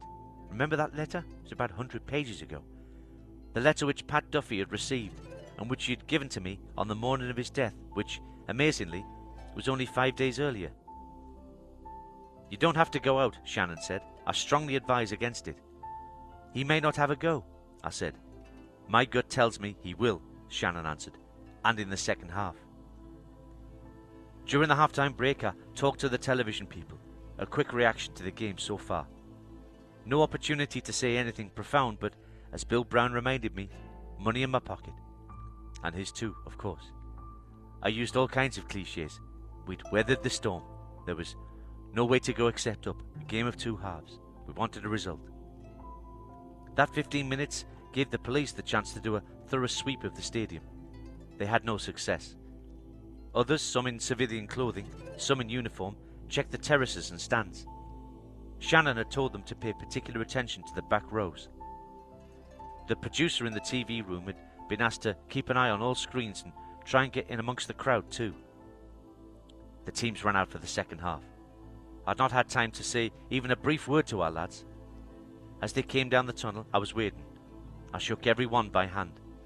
This usually happens at the end of a tough game, but now I had to let them see I was with them, willing them to victory. The crowd was by now aware of a strong police presence. Perhaps some thought Fulton had attracted a group of troublemakers and they were weeding them out. Same old Fulton. The reality was very different. I took my place on the bench next to Jim Mutch. He nodded but did not speak. The physio and the stretcher bearers were ready too. This could prove a busy half for them, as our team showed signs of fatigue and injury. My presence on the bench was not strictly necessary. Perhaps I was risking my life for no good reason. There was nothing to be gained from Susan being made a widow and the children orphaned at impressionable ages. But I had something to prove. I was placing my life on the line so that others might be saved. For when a person is killed once, they will try a second time if they've been driven mad or if they believe they're about to be unmasked. The pieces of the puzzle had come together. All clues pointed at my assistant first team coach. He hated me for what he rightly thought I was doing to his career. He hated Pat Duffy because of his, Eddie's, experiences as a soldier in Ireland. That was sheer prejudice, of course, but prejudiced people do not go out to kill. What had driven Eddie Carberry over the edge was his mistaken belief that his stepdaughter, his beloved Michelle, fresh from university with an honours degree on the cusp of a good career, had been made pregnant by Pat Duffy. When the Territorial Army Armoury, that's a tongue twister, had been broken into, and by someone who knew his way about, that was the final piece of the puzzle. Eddie had taken several weapons to make it appear a terrorist job, but what he really needed was a high velocity rifle. Now he was somewhere in the stadium, armed, a trained soldier, peering through telescopic sights. He was consumed with hatred, ready to kill again, and I was the intended victim. All this was in my mind when events on the field took a bad turn. Fulton's number 9, Ger Hardy, was in front of our goal 10 yards out, and only Lahti to beat. Lahti went to his left. Ger Hardy blasted the ball to his right. There was a stunned silence in the stadium. I thought we'd be rocked on the back foot, but their goal acted as a spur to our lads. One of our central defenders, Mosley, latched onto a ball out of defence. He sprinted down the wing. Just as he was about to sling the ball over to the centre, he slipped. The ball trickled tamely out of play, so I went over and retrieved the ball. This was no time for Mosley to make an elementary mistake. As I picked up the ball, there was a terrific explosion. I fell back, sure I'd been hit with a bullet. The ball disintegrated in my hand, and the crowd burst out into spontaneous laughter. They thought the ball had merely burst as I was handing it back to Mosley. Once the police knew the direction of the shot, they were able to converge on Carberry's hiding place and arrest him. He'd found a place on a TV gantry that was not being used that evening. Luckily for me, his shot from the rifle had been less than perfect. He put up a bit of a struggle, I was told by Shannon later, but he knew he'd lost. During a lull in the game when it seemed Danny Drever might be injured, I passed a message to Martin Thornton. I told him all was well. Now get on with it and win, I said. You bet, Gaffer. The whole side celebrated. They played as if for fun and not merely for three important points. It was truly a game of two halves. For Fulton hardly mounted an attack in the second half. We ran out winners by 4 1. Two from Andreas van Niekerk, two from Danny Drever. At the end, the team hoisted me high on their shoulders and did two laps of the pitch. Then they stood in front of the main stand and presented me, as if I were a trophy, to Sir Lawrence and the board of directors. The rest of the evening's a bit of a blur. Just for a few hours, I went off the water wagon. It was champagne all round. Both Bill and I were unfit to drive. Bill stayed in a Leddersford hotel. I was taken home in the Jag, but I wasn't driving.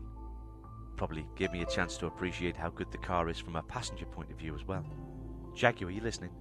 Tell me, Susan said, who broke into the house? Was that Eddie Carberry? I don't know, but Shannon will find out. And those two kidnappers? No connection with Carberry. They wanted to avenge Pat Duffy's death. Let's go to bed, Susan said. It's been a long day and a long week. I'll switch off the mobile, I said. At that very moment it rang. Steve? Yes, Bill. You're right, mate. I've just had a thought. We can sue the police for wrongful arrest. Should be worth a packet. Don't you ever consider anything except money, Bill. Why should I? It's my business. I'm your agent. Good night, Bill, I said, laughing. I switched off the mobile, and Susan and I were not disturbed again. The end.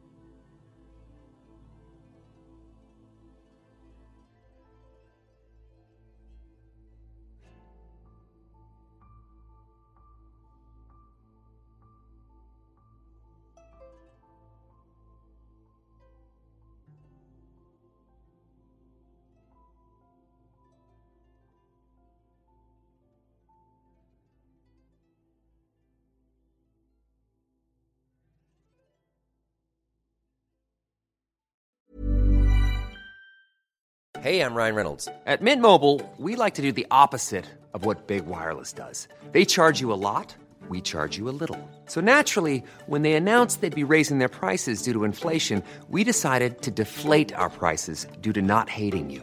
That's right. We're cutting the price of Mint Unlimited from $30 a month to just $15 a month. Give it a try at mintmobile.com slash switch. $45 upfront for three months plus taxes and fees. Promote for new customers for limited time. Unlimited more than 40 gigabytes per month. Slows. Full terms at mintmobile.com. There's never been a faster or easier way to start your weight loss journey than with PlushCare.